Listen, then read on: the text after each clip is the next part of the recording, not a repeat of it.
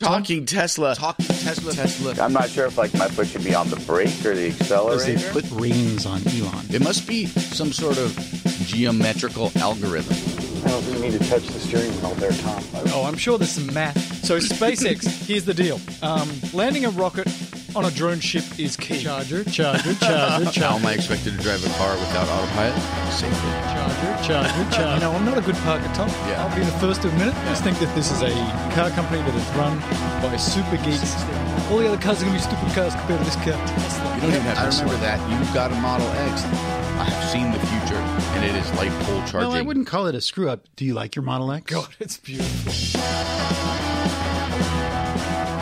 Show, are you ready? Are we ready? Are we going to do this? Should we do this? Do it.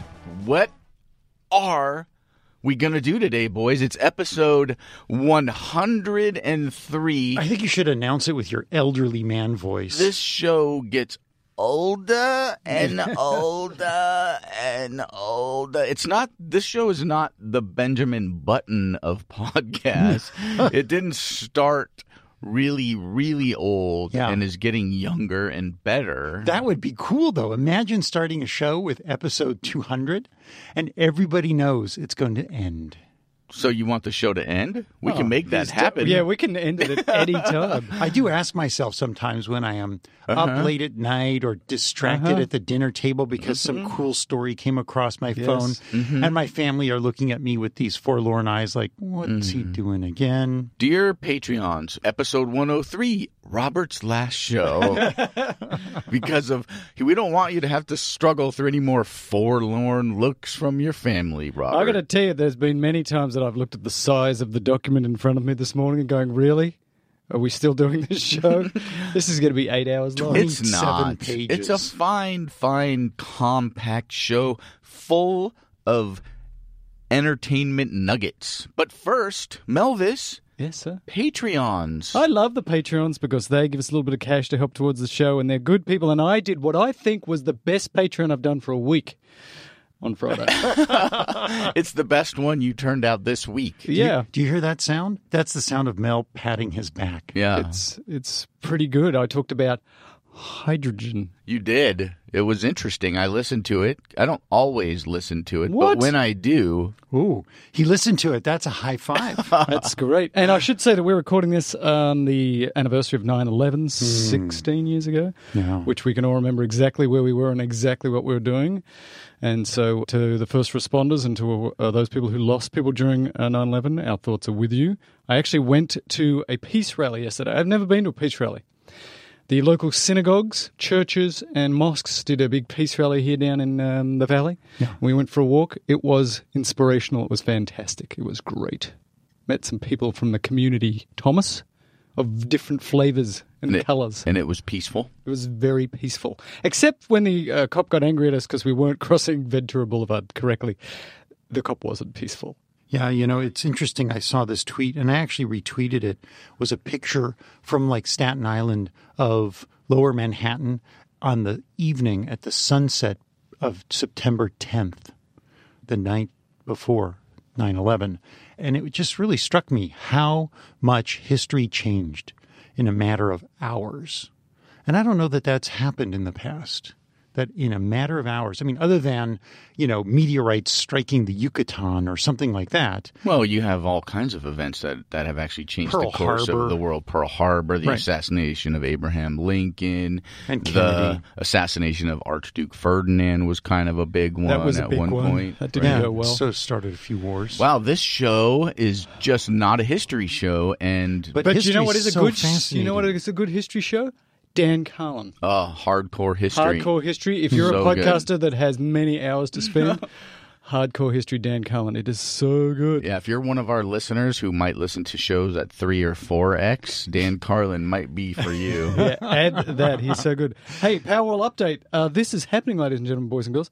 So uh, two weeks ago, I said I put in an order for Powerwall, and I was waiting, waiting. Crickets. Yeah. And then Mm-hmm. I got an email saying, "Hey, could you give us some more information?" And they send you an email. I'm giving you this update. Who's because, they? Uh, the Tesla that is uh, Tesla.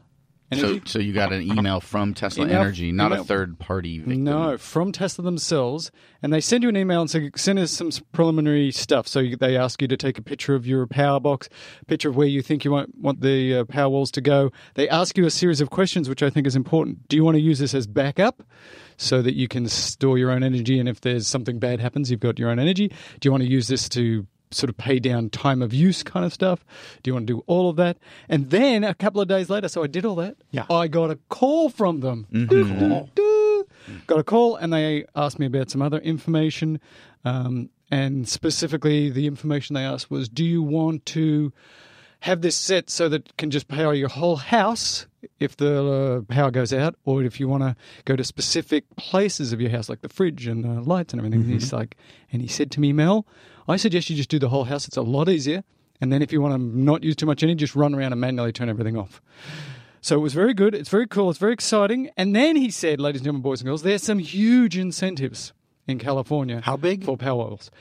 Huge. Huge. So one of them is the power company will give you basically $3,000 towards your power which costs $6,000, if they get to use it once a week.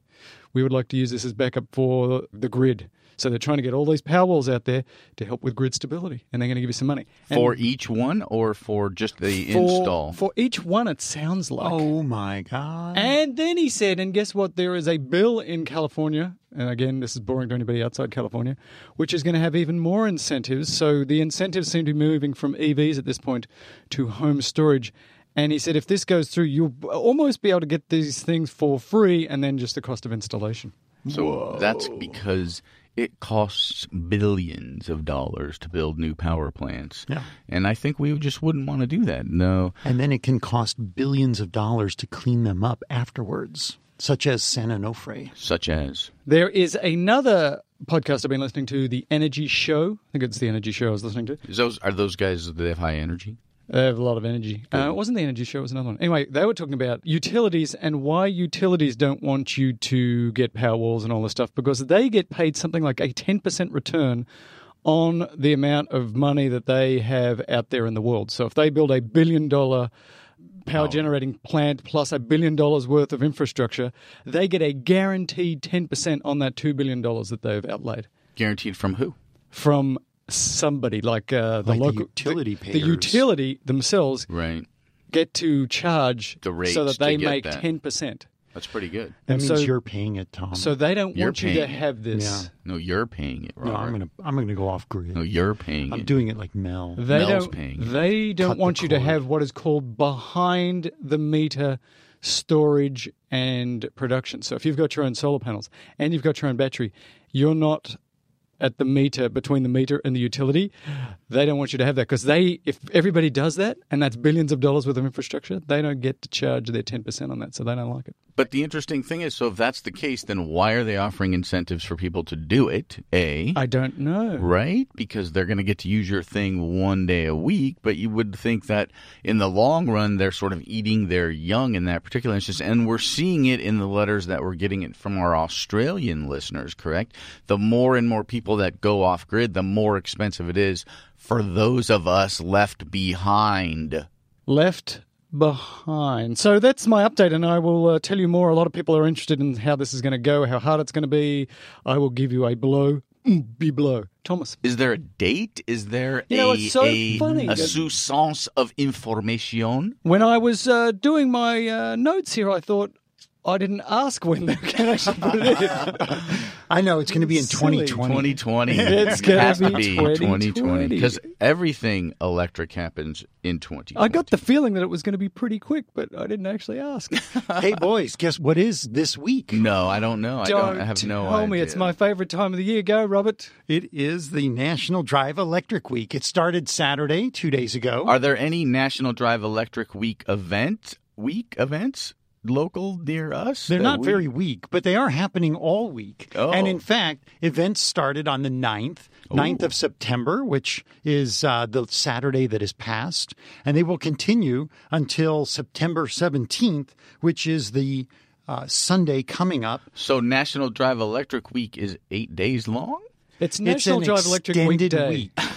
it's a long enough week that you get two weekends, and those are primarily when the events are taking place. The events that already took place were in places like Texas. I think the one in Houston uh, may not have actually taken place. I think National Drive Electric Fortnite weekday would be better. yes, yes.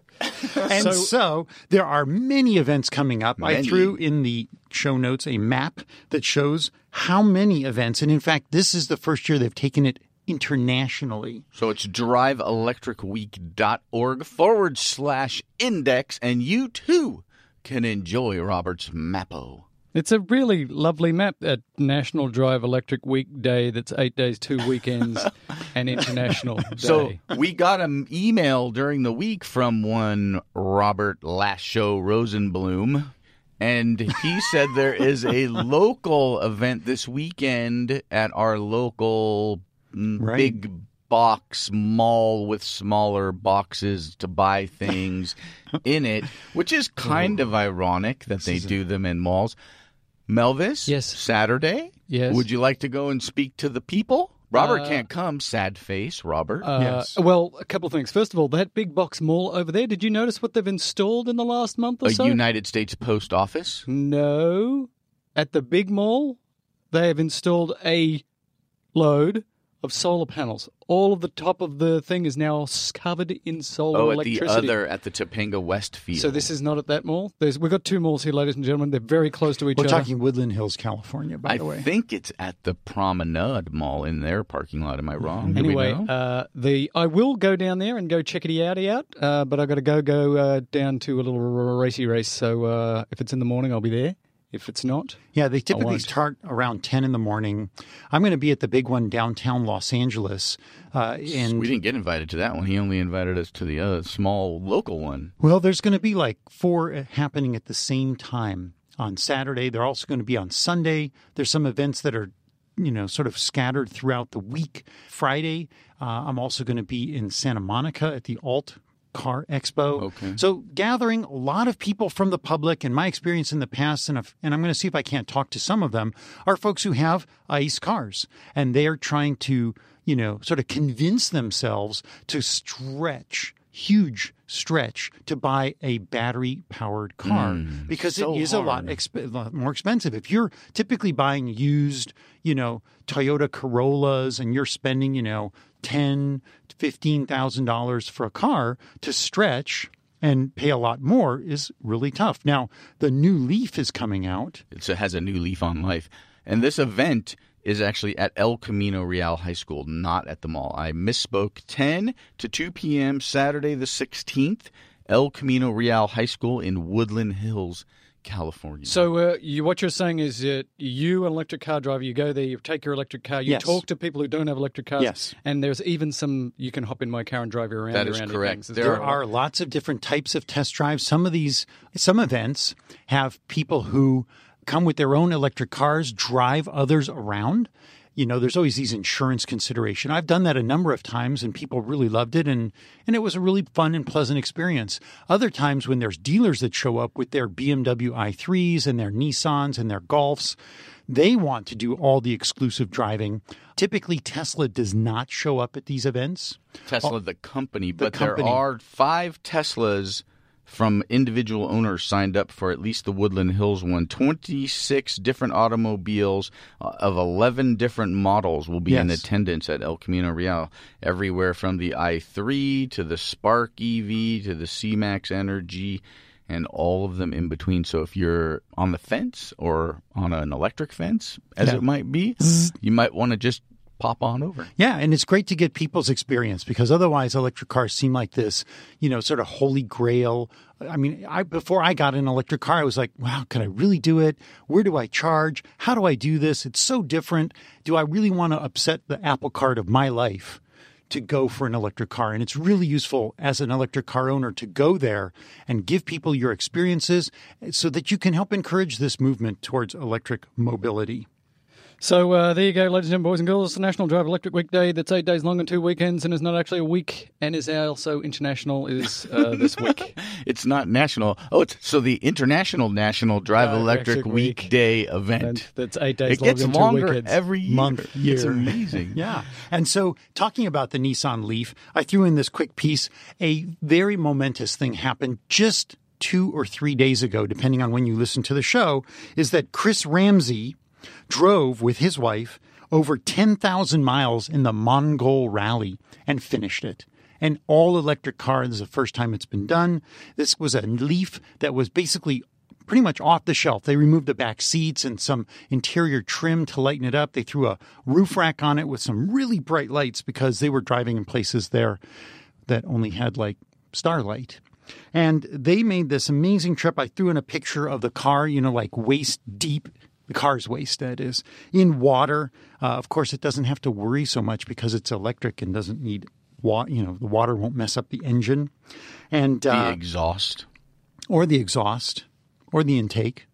And so uh, they they did some modifications to the car to make it a little beefier, lifted up, bigger wheels and tires. But this is a pretty momentous thing that they drove all that way, and they just posted a video on Instagram, like like I say, two days ago. How did they, they- finished it? How did they charge? That's what I want to know. How did they thing? charge us in the middle of Mongolia? How did they charge it, Robert? Uh, I expect they used electricity. I knew he was going to say that. Ah, you're like a neurologist, very specific and completely useless. Oh, there's a medicine joke that no one gets. I don't know. There may be a neurologist who used to listen to the show. And so, you know, I have a picture actually of the um, one of the German team members from the Tesla, or actually it was an electric vehicle round the world trip. And I have it on my screensaver at work, where is a red Tesla covered in stickers that's plugged into some box that's sitting next to some power lines out in the middle of some like deserted plain.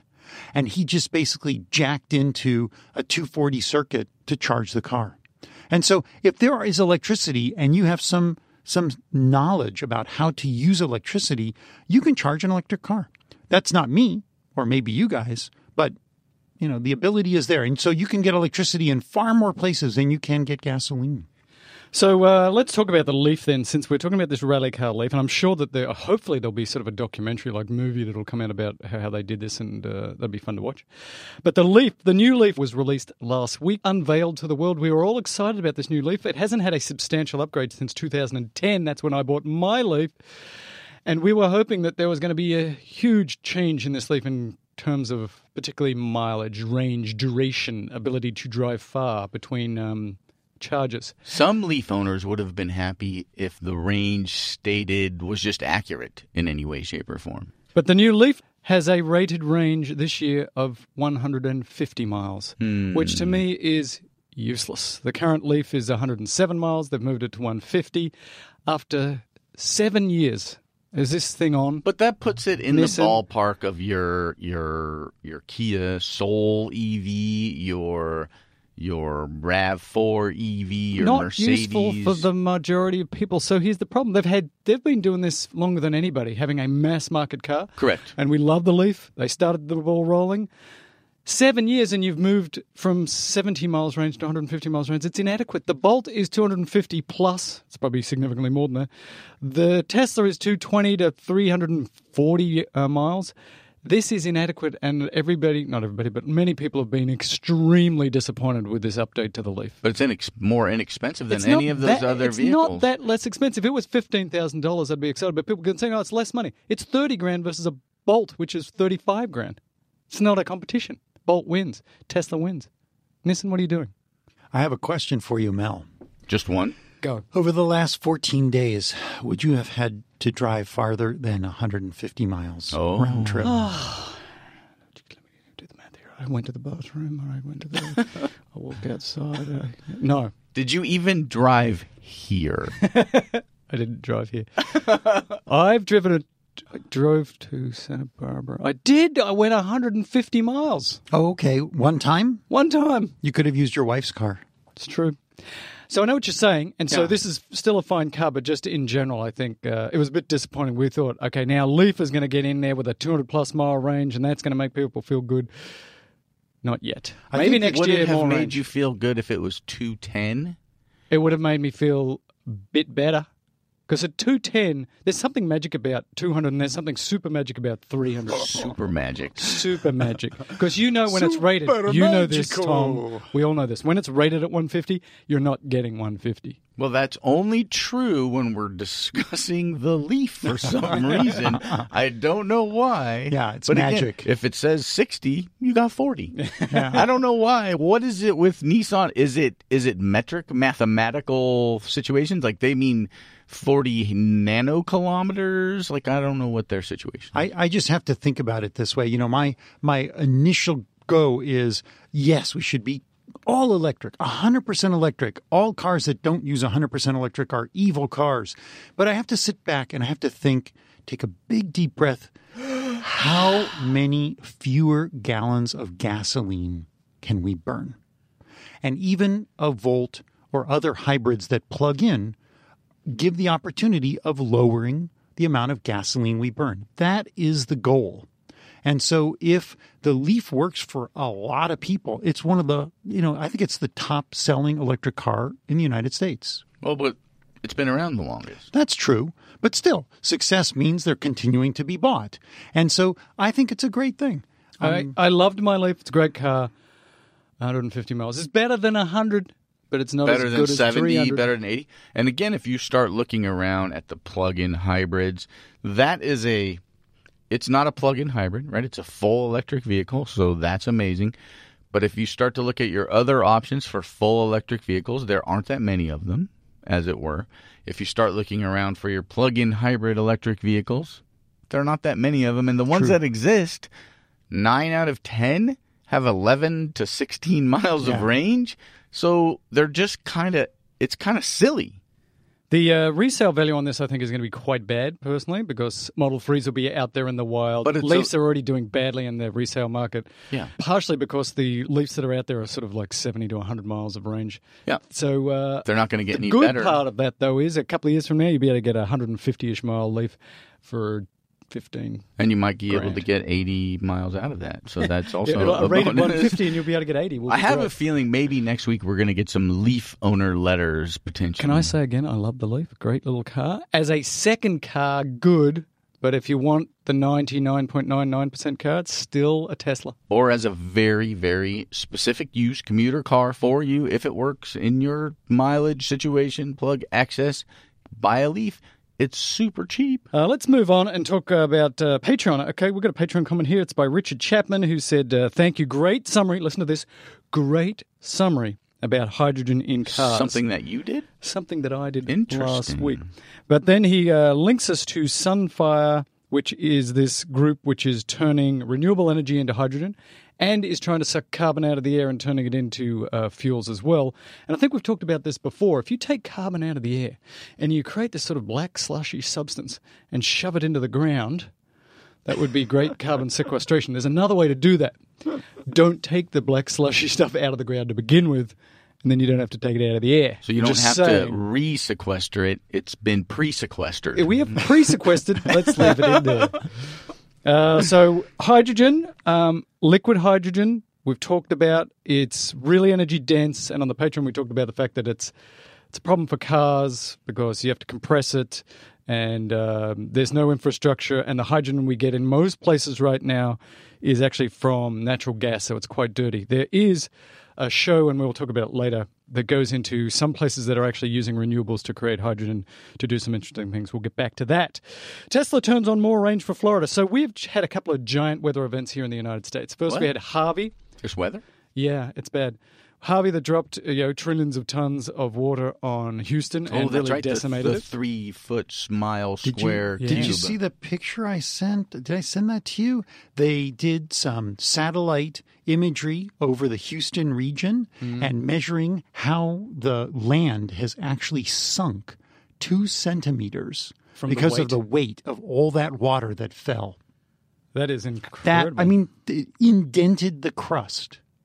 Amazing.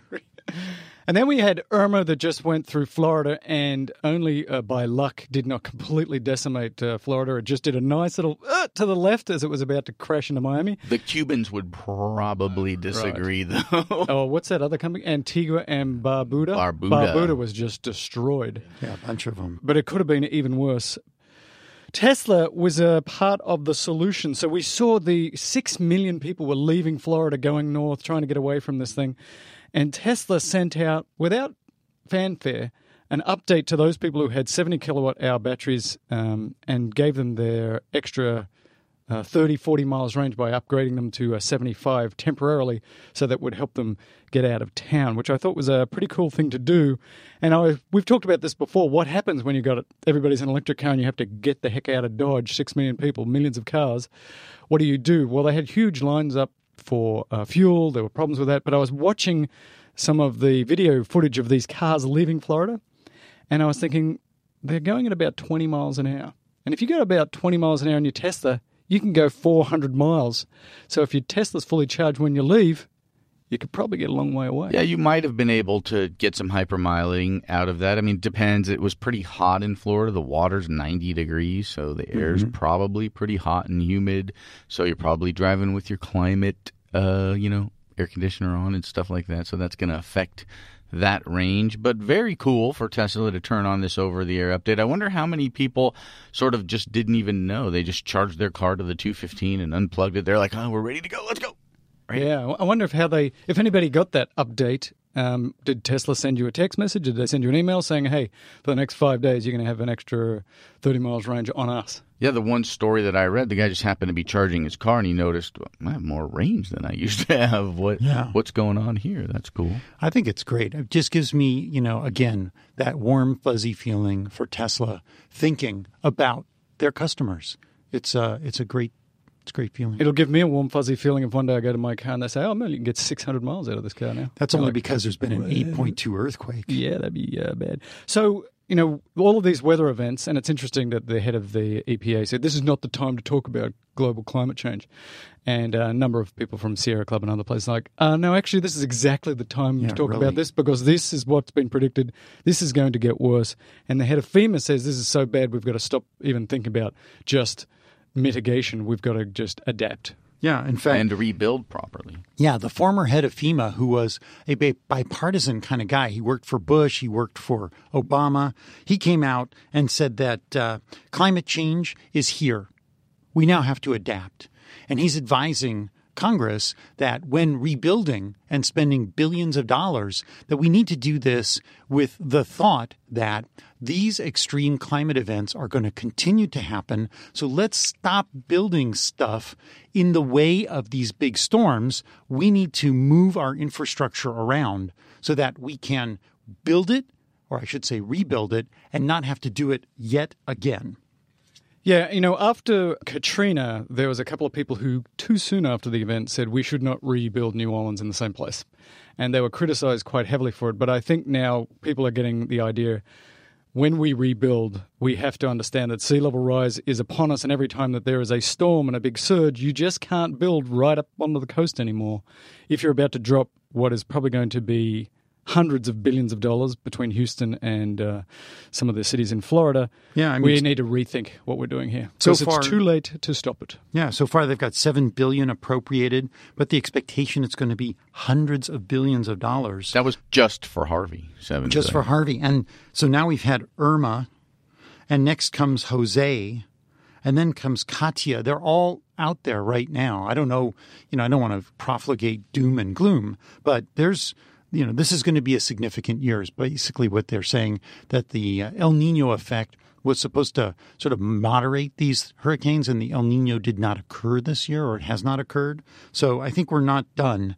Uh, we're going to have still more problems, and um, I'm just thinking really uh, sorrowfully about all the people that uh, I know in Texas and Florida and all those parts in between. They've got a lot of work ahead of them, and I send them my good thoughts. So they uh, pre-name these hurricanes in the northern hemisphere. So after Katina is Lee, Maria, Nate, Ophelia, Felipe, Raina, Sean, Tammy, Vince, and Whitney. uh, names that you'll be hearing about, I'm sure, in the next few years. Ladies and gentlemen, boys and girls, let's talk about uh, Tesla and uh, the stock price. Hey, Google, what's Tesla's stock price today? As of 11:48 a.m. Eastern Daylight Time today, Tesla shares are trading at $358.73 per share on Nasdaq, up 4.46% from last Friday.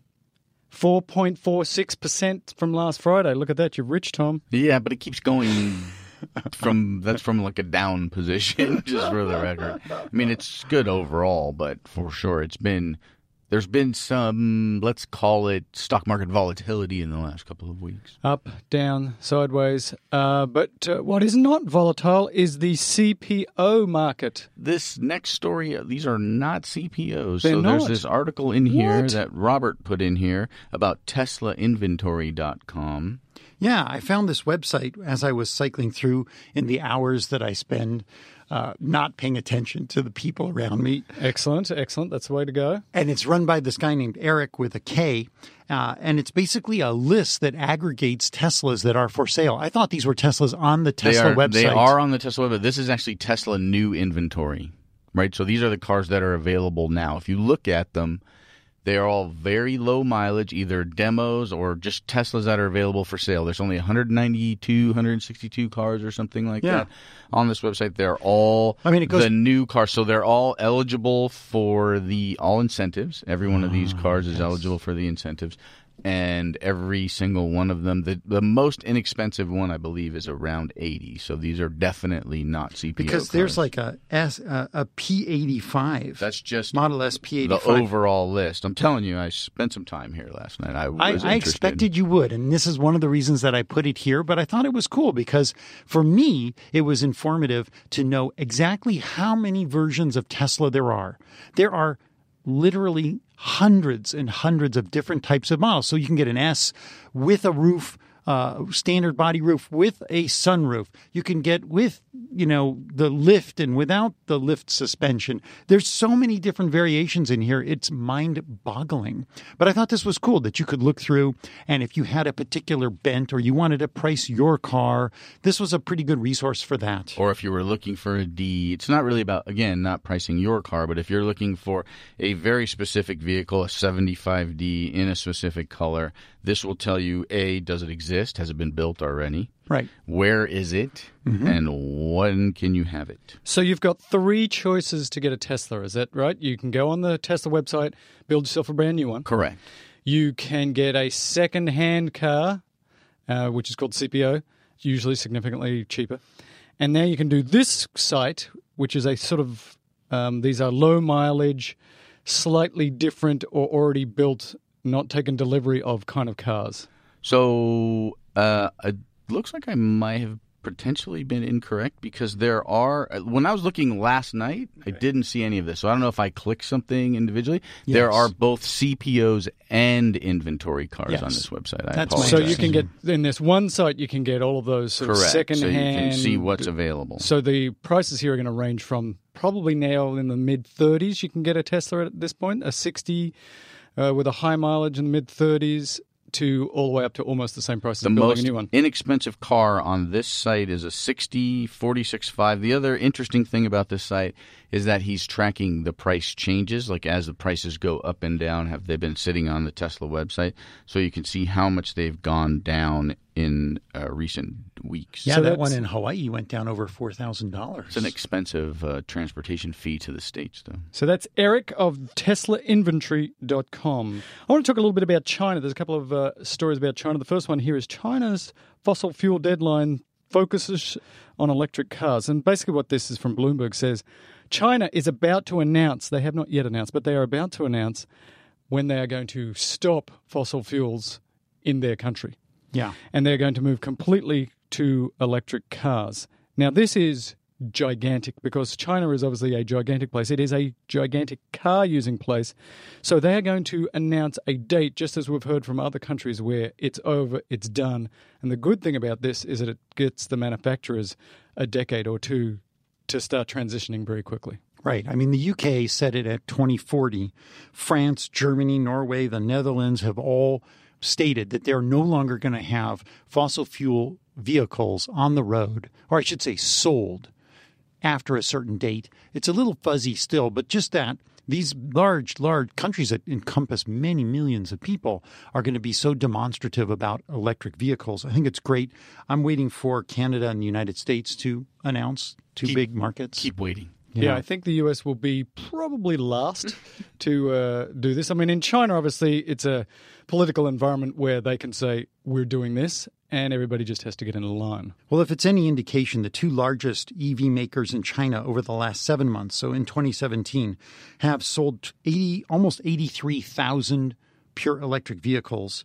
Not a huge number, but still, that's pretty significant. Although in China's perspective, it I would hope would be, you know, orders of magnitude larger. But if you look at the last seven months, General Motors in China has sold, let me see, 2.3 million cars. And how many of those were electric? Seven. Uh, Two million? 733 EVs in China. It was like right in the middle. What uh, our guess It was is. between two million and seven. Honda and Nissan are going to inject themselves into the Chinese market starting in 2018. And then I like this one quote here. It says, Those who currently are outrunning the others in EVs will not necessarily continue to stay ahead. This is from Chery Automotive director. And basically, I think he's aiming at Tesla because Tesla's doing pretty good sales in China right now.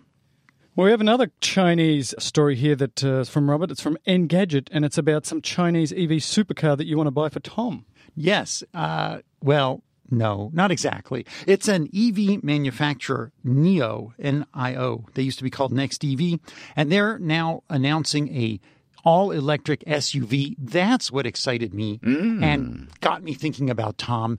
They're the ones who are making this 1.5 million dollar all-electric supercar that's sort of made to order. And you were thinking of me? No, I haven't even actually seen that car. Oh, okay. But then I read through and I saw, you know, it's a very nice electric sport utility vehicle, seven seats, all aluminum, swappable battery, which I thought was interesting because they're offering a sort of gas station fill up model.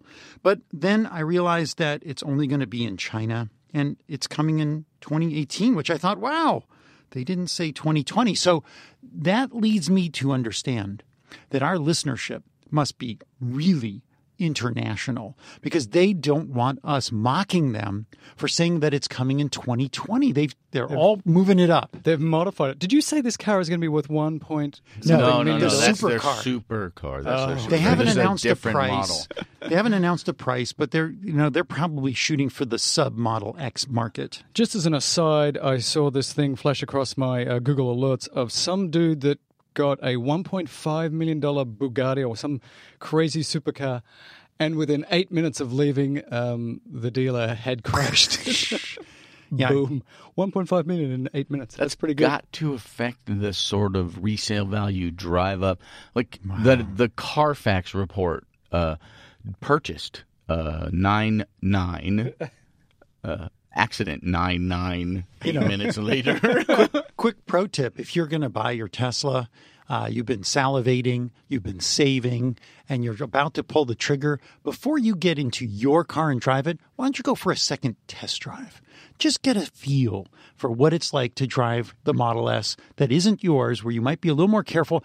When I first got into mine, I was kind of intimidated by it. I was actually very intimidated. your new one or your first one? My first one. Mm. When do you have that? Well, every time I get a new car, as I'm driving away, I'll I'm having that same thought. Please don't crash on the way home. Please don't crash on the way home. But when I picked up the first Model S, I definitely had that same thing. It's like, oh my god, this is a ridiculously expensive car.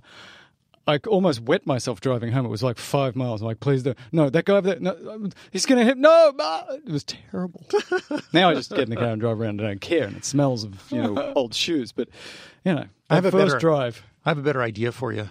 Let someone else drive and you sit in the back seat. That's a good idea. So let's talk about autonomous driving. So, I was um, going to talk about the back seat. oh, we'll talk about the back seat. a, What do I care? A quick bit on Model S. Go. That they're coming out. They've revised the back seat.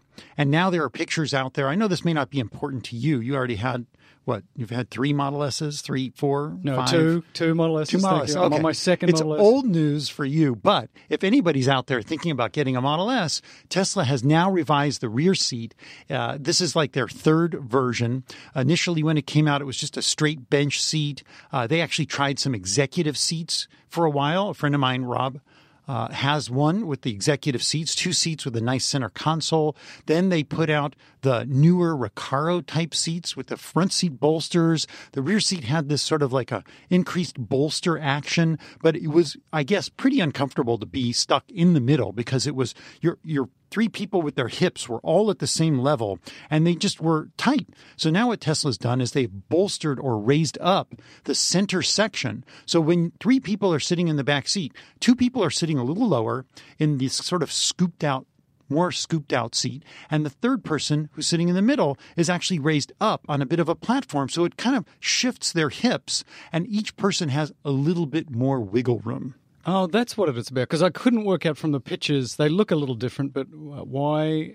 What was the big deal here? So that Yeah, this got that an- sounds like it could actually work quite well instead of everybody shoved on the same bench to move them up and down a bit. This got announced in Electrek, and then uh, KRT Rice. I guess it's KRT Rice. Kit Kit. Do you want me to? Do you want me to pronounce it? for Why don't you? A Kadaras! a Reddit contributor. He put in some pictures because he picked up a car in Chicago and took a, like three really nice pictures, so you can get a better look Could at it, it. could it be Kurt Rice Could be. or KR Trice? I like how I like how. Uh, Would how you want me to do it again? Mel A said it.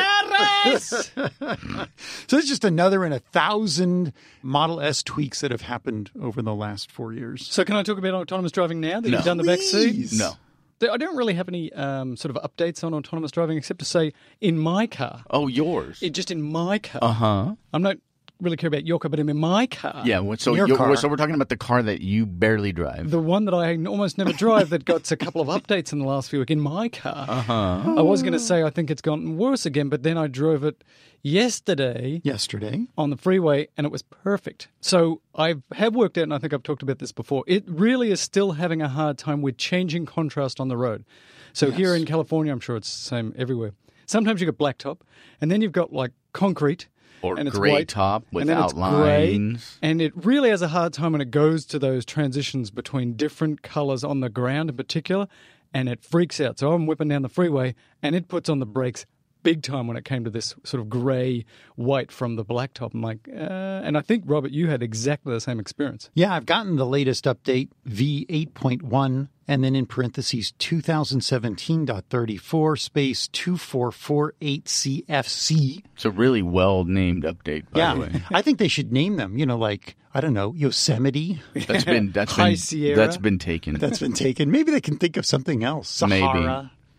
Sahara. Anyway, when I, I was so excited, I got it was like close to eleven o'clock at night. I got the signal on my phone. An update is ready. I'm like, oh god, do I get out of bed and go out? Of course I do, and and take pictures so I can you know keep Tesla Nation informed. Take pictures of your car restarting. No, Your- of himself just like- tidy whities at 11 o'clock at oh, night. Oh, don't do that. No, don't do Oh, that. so I did take a picture afterwards when it says, "What's in this update?" What was in the update, Robert? In little letters, it says, "This release contains minor fixes and improvements." Period. I hate it when that happens. You get so excited and that's all Yeah, says. so it's like, what I mean, the you did get going on? minor fixes and improvements, not just minor fixes and not just improvements. Improvements. They did both, Robert, yes. at once. Why am I dissatisfied? So I was driving the car. I did put on a couple hundred miles, and I have to say, I think it's getting smoother.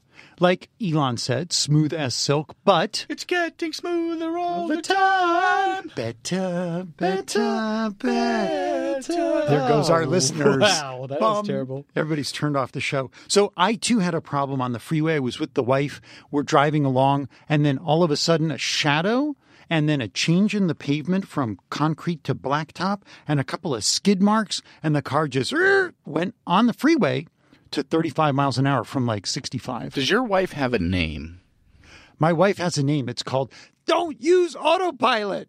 there you go. See, Yeah. he's protecting the innocent. I have to be careful. And so, another element of this minor fixes and improvements. Yes. Have you guys noticed that there is now a new choice on the screen with regards to passive entry?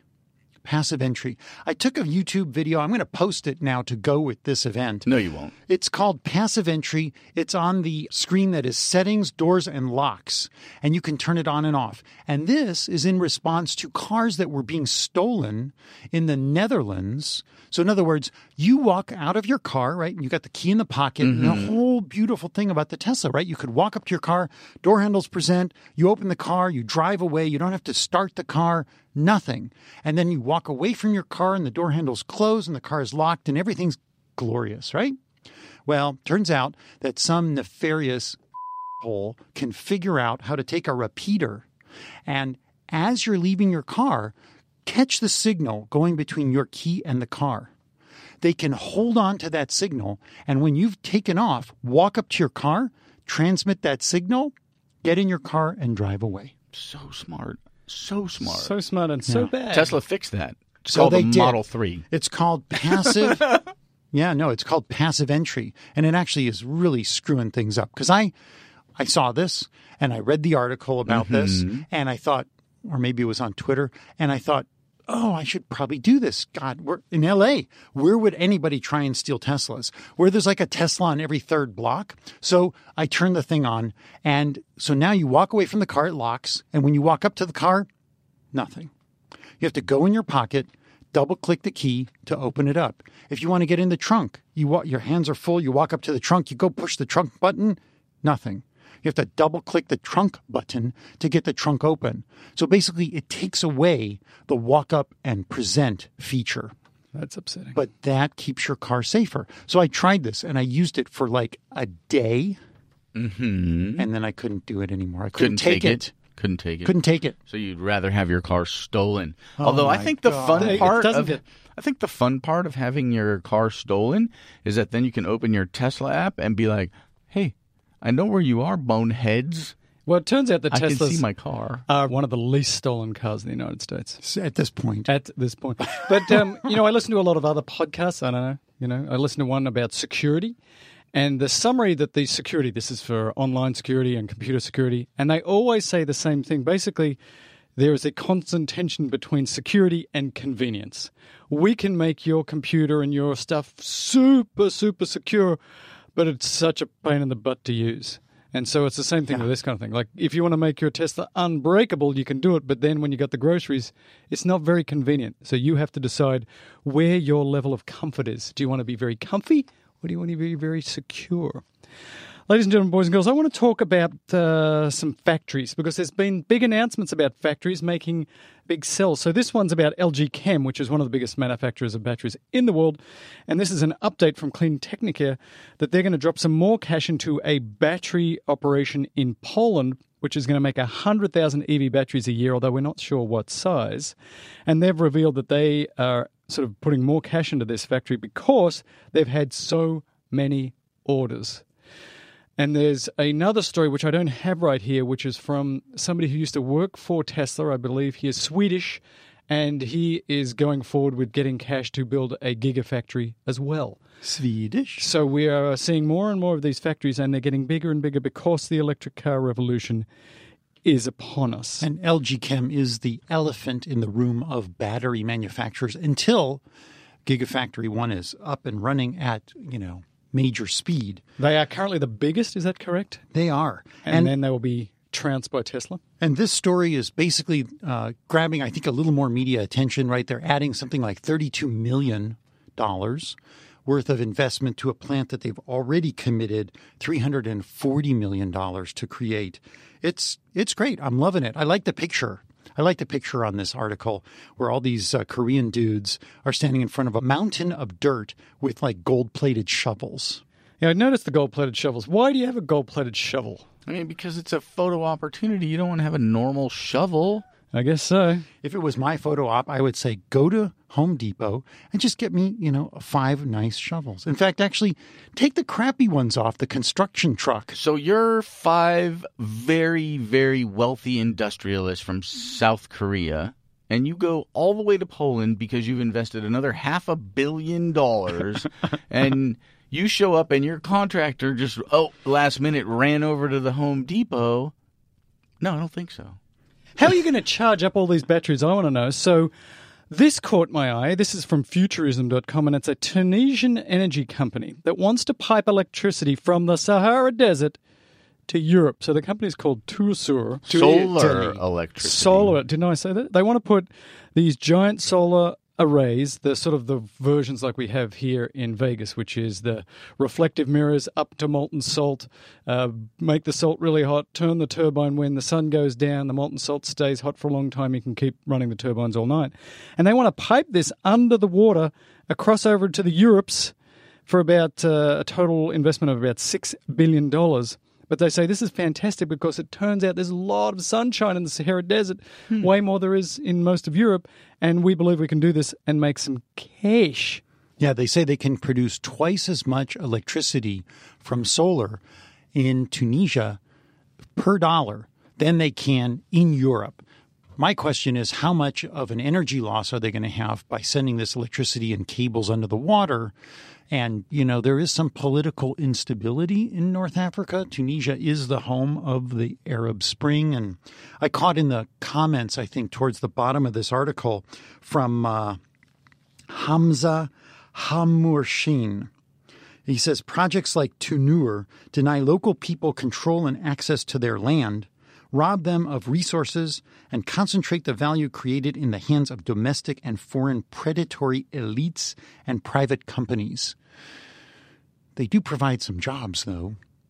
Yeah, I saw. I read those comments, and you, and they there was a few important, I think, comments about big internationals come in, take all your land, take the energy, whether it's oil or whether it's the sun, they pipe it somewhere else. They get most of the benefit. The locals don't, and I think that is about local politics and making fixing it. But from a technological point of view, I asked my father-in-law, who is an electrical engineer. How far can you pipe electricity before it's a waste of time? And he didn't have a specific answer, but he said one of the ways you get around this IR squared thing is you bump the voltage way up Right. and you have pretty thick pipes, and then you can run these things for thousands of miles. And you make it DC, direct current. Right. You know, we pipe electricity here in the United States a very long way. Thousands of miles interconnects between um, cities and between states. So, this is actually something that's possible. And other people have said because you can do this, the sun is always shining, the wind is always blowing somewhere. So, if you have these giant interconnects, if you had a true national grid, if you had a true international grid, Yeah. you could get to 100% renewables using this kind of technology. Be kind of like a wave of electricity flowing across the world. But it does sometimes reek of like, well, nothing is happening in this area. Let's just mess up this environment. Not mess up, but let's add to this environment. And I understand it's all about the global good, but we will definitely, there has to be something in it for the local people as well. You're talking about You just have to think about it. Whatever it is, it's all yeah. It's always NIMBY. Like if if someone were to say, "Hey, let's just cover the San Fernando Valley in a giant one of these mirror arrays," I'd be happy ha- with that if they would drop the temperature in the summer. it's so hot here. We could we could think back like to February of 2014. There was this big thing called the Ivanpah Solar Electric Generating Station, which is just on the California side of the California Nevada border. I still have a LA Times front page picture of the proposed Ivanpah, which is these three towers, thousands of helic, uh, helic? I don't know, curved mirrors that point at this tower and uh, is now the largest solar generating system in the world. And the thing is just humming away. It's doing great. They missed the tower, right, uh, with the mirrors a little bit, uh, like a few months back, a year ago, and And they melted fire. part of the tower. Yeah. Turns out it gets hot if you don't. Oops. But how do you learn about how to use this stuff, you know? So So I'm um, excited. Yeah, you've, you've got to. Other people have uh, noted importantly as well. You know, you've got to worry about the the local, you know, uh, turtles, uh, local environments and stuff. Right. But you have to balance that against the fact that if we keep burning oil, then the entire planet is getting destroyed. And so, balancing local um, sort of use versus international uh, reductions in CO two is very important. I think I'm going to buy some stock in Windex. They're going to need a lot of Windex over there. Windex. Yeah. Yeah. to clean the mirrors. Exactly. Very sharp, Tom. You're good. Thanks. Yeah. So, is a fully renewable future possible? This is actually better from be. PRI, Well, and yeah. um, this was reported by uh, PRI on Science Friday, which is another great podcast, or at least I listen to Love it every that show. Great podcast. show. Great show. Mark Jacobson is a professor of civil and environmental engineering at Stanford. He's one of the authors of this report. And uh, they s- we sort of did this uh, theoretical report about can we get to um, a fully electric society?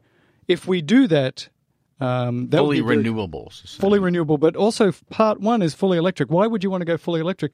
Because of the efficiencies of electric motors, and he goes through some of the the reasons that uh, that's important. So if you go fully electric, first of all, you save thirteen percent of the energy um, that The is used energy to in the mo- system. in the whole system. Yeah. Okay.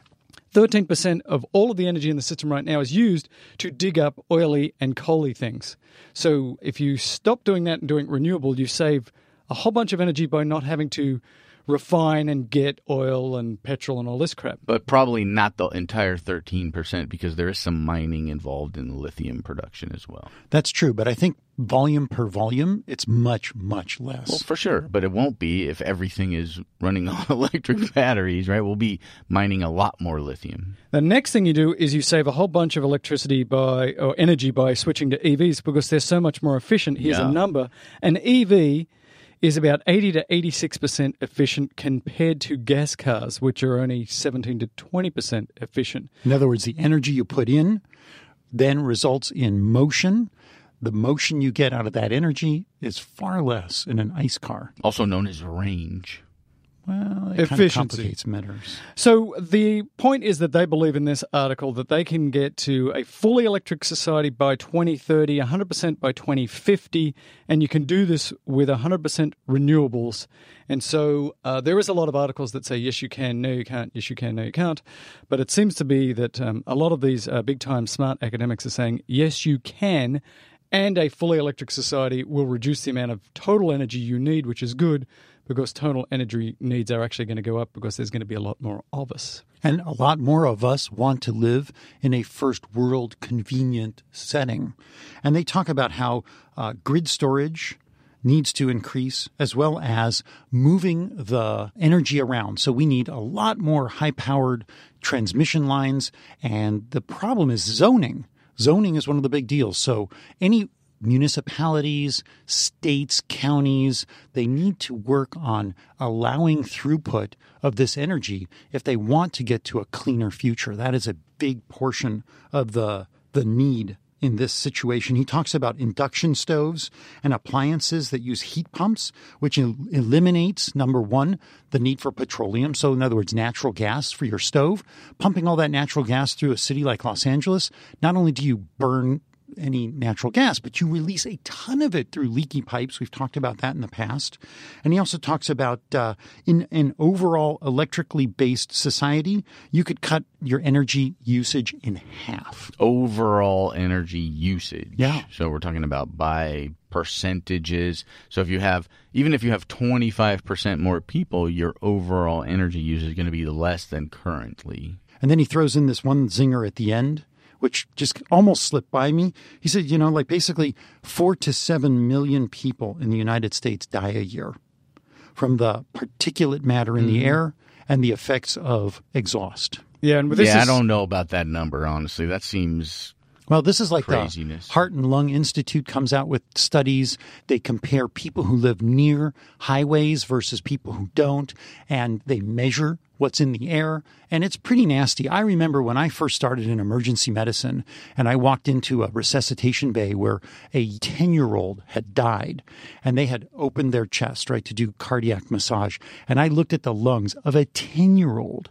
They were studded with black, like the cadaver that I worked on as a medical student of a smoker who died in their 70s.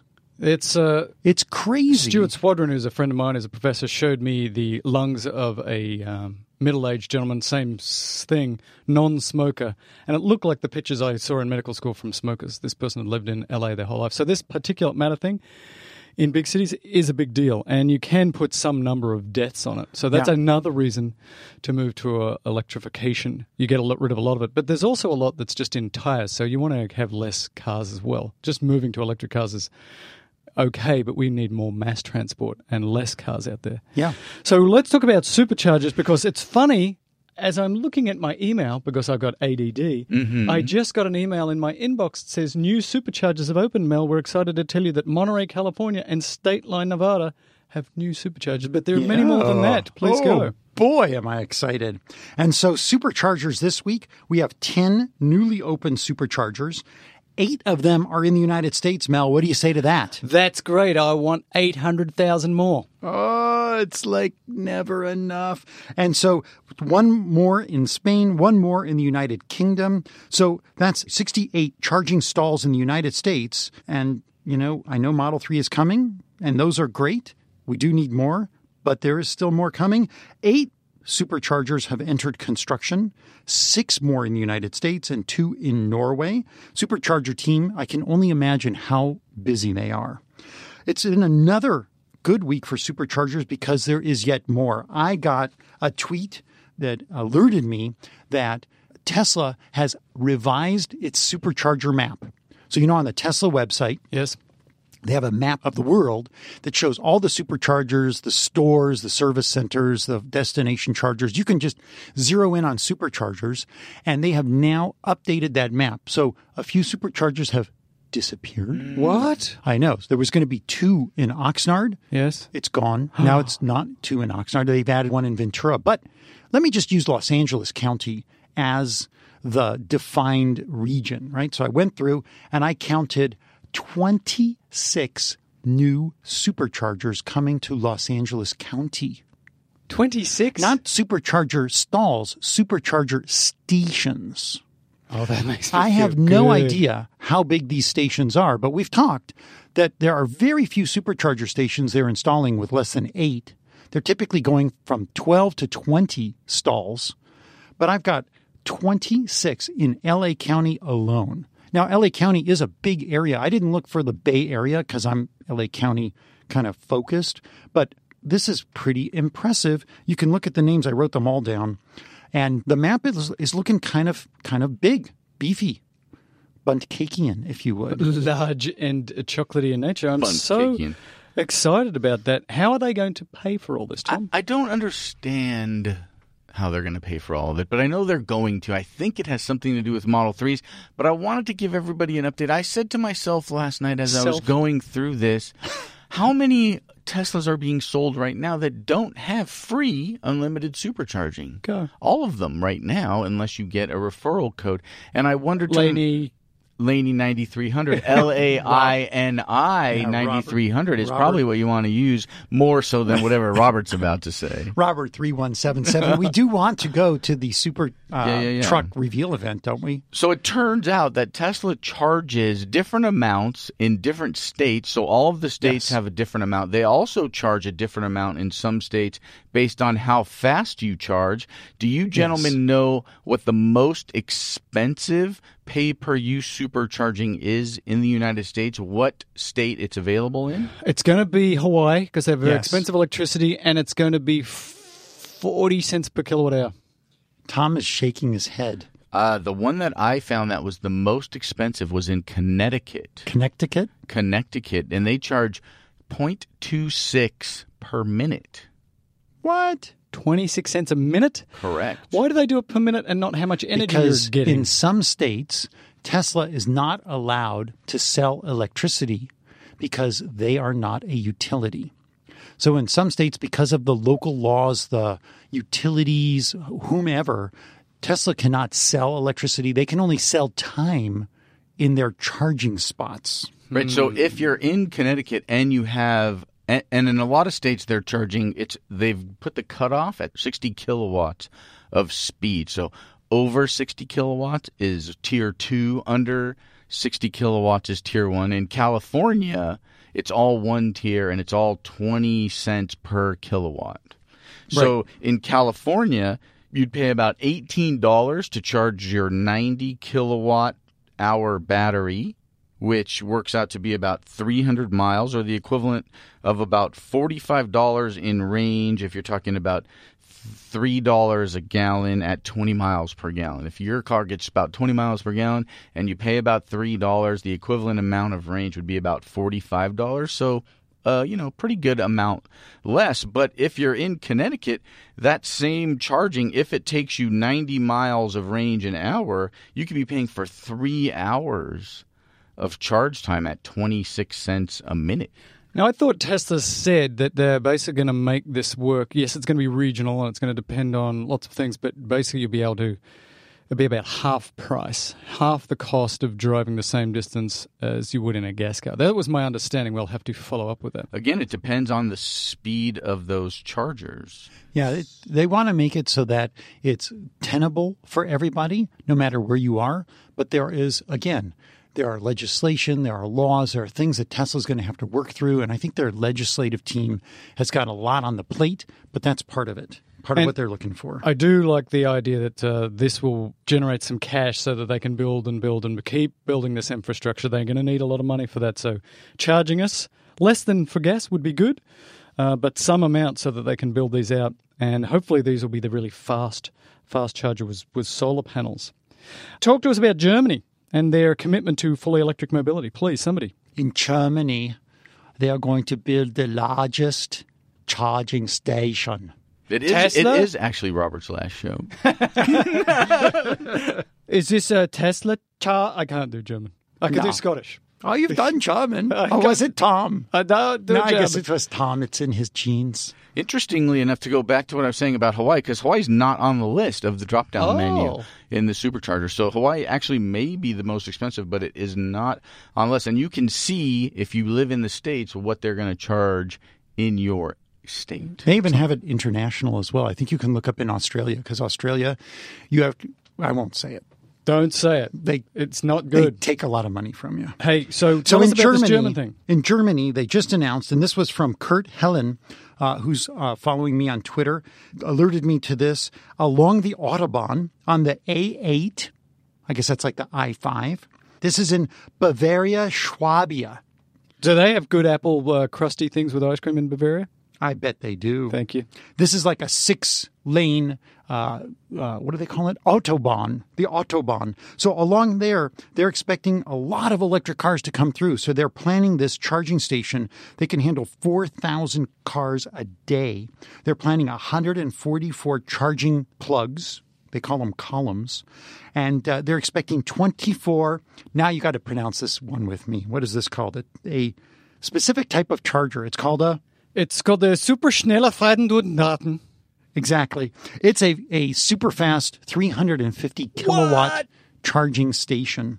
Of course, no cars can current. Well, I guess maybe one Porsche can charge uh, at two, 350 kilowatts. Just the one. I haven't seen it yet. So is this all different types of chargers? Uh, it's not Tesla chargers. This is just fast charging. It's of, the of variety. Mennekes. It's the Mennekes charger. That's the German or the the European standard, like our J1772. So here's an example. If they're saying they can get 4,000 cars through there per day at Yes. 144 pillars, it's about 28 cars a day per pillar. So that's less than an hour per charge Yes. per car. Well, they don't have as far to drive in in Europe as we do in the United States. For sure, but if you're still trying to fully, again, it, I'm just talking purely about numbers of cars. So you're saying instead of per thing. 144 pillars, they need 300 pillars? No, I, I mean that that could be the right amount because you could double that if each car only needed a half an hour. It just depends again on the charge rate, what cars are going through, how much range they need. There's a lot of factors. Can you imagine if every store was full, charging at full speed? You'd have to have a small nuclear reactor next door to be able to pump that Or a lot of batteries. Or a lot of batteries and a lot of solar. And you could put those batteries underground where it's cool to keep those batteries from overheating. I mean, there's a lot of cool stuff that's coming along, and it's all being pushed uh, thanks to Tesla's success. And I have to shout out thank you to Google Translate because this was a completely German newspaper with no opportunity to translate to English. Yeah. But Google Translate helped do me you out. do you think we would be seeing the amount of acceleration around the world if not for Tesla's success? I do not believe we would see the acceleration. And do you think it is purely the pre-success of the Model 3 that's really the big driver or do you think the S in general, the X, the popularity of those two vehicles was enough? It's very very interesting to me. I think it's all of those things, but it was the pre-order thing that really pushed this. When when Tesla got four hundred thousand pre-orders for a car that didn't even exist, that's when I cash. think if I was a manufacturer, if I was GM, I'd be like, okay, now I get it. This is huge. That's super interesting, right? So if you think about 400,000 vehicles, that's a massive amount of pre-orders, but we just talked about GM alone in China alone, 2.3 million cars in a year. So the numbers, while big, are not big 3, big 4 international BMW Mercedes big. Yeah, but it's that's just sort of the tip of the iceberg. Nobody else in history has had pre-orders for a car where you put thousand dollars down, and it doesn't even exist. Yeah. four hundred thousand. So if that's the tip of the iceberg, the iceberg is, as we've talked about here, they can sell millions and millions and millions of these cars. Yeah. Millions. Let's talk about SpaceX, ladies and gentlemen, boys and girls. Of course, SpaceX squeaked out another launch ahead of Hurricane Irma. So uh, I watched this. It was pretty cool. Another launchy launch. Up he goes, he goes. Comes down, he down. Lands perfect, perfect. Oh, bueno. So good. So boring. And I love the Florida launches because they're just beautiful. The big clouds. Clouds? The the the ship goes up through a giant cloud and then stage 1 you know, because they don't show what's on stage two of this one, secret Super, plane, super super secret. secret plane. Oh, there's pictures of it. All yeah, over no, it place. is. It's like a little tiny space shuttle. Is Yeah. what it looks like. It's really cute. And so they they send this thing up, and then the the rocket ship, the stage one, comes back down, and and Tesla is really smart, and they show this beautiful wide shot of the landing area with this massive cumulus, beautiful cloud, and you see the rocket stage one kind of coming down, little puffs of of engine uh, fire coming down, slowing it down, and it disappears in the cloud, and then it reappears in the bottom hundred or two hundred feet below the ground,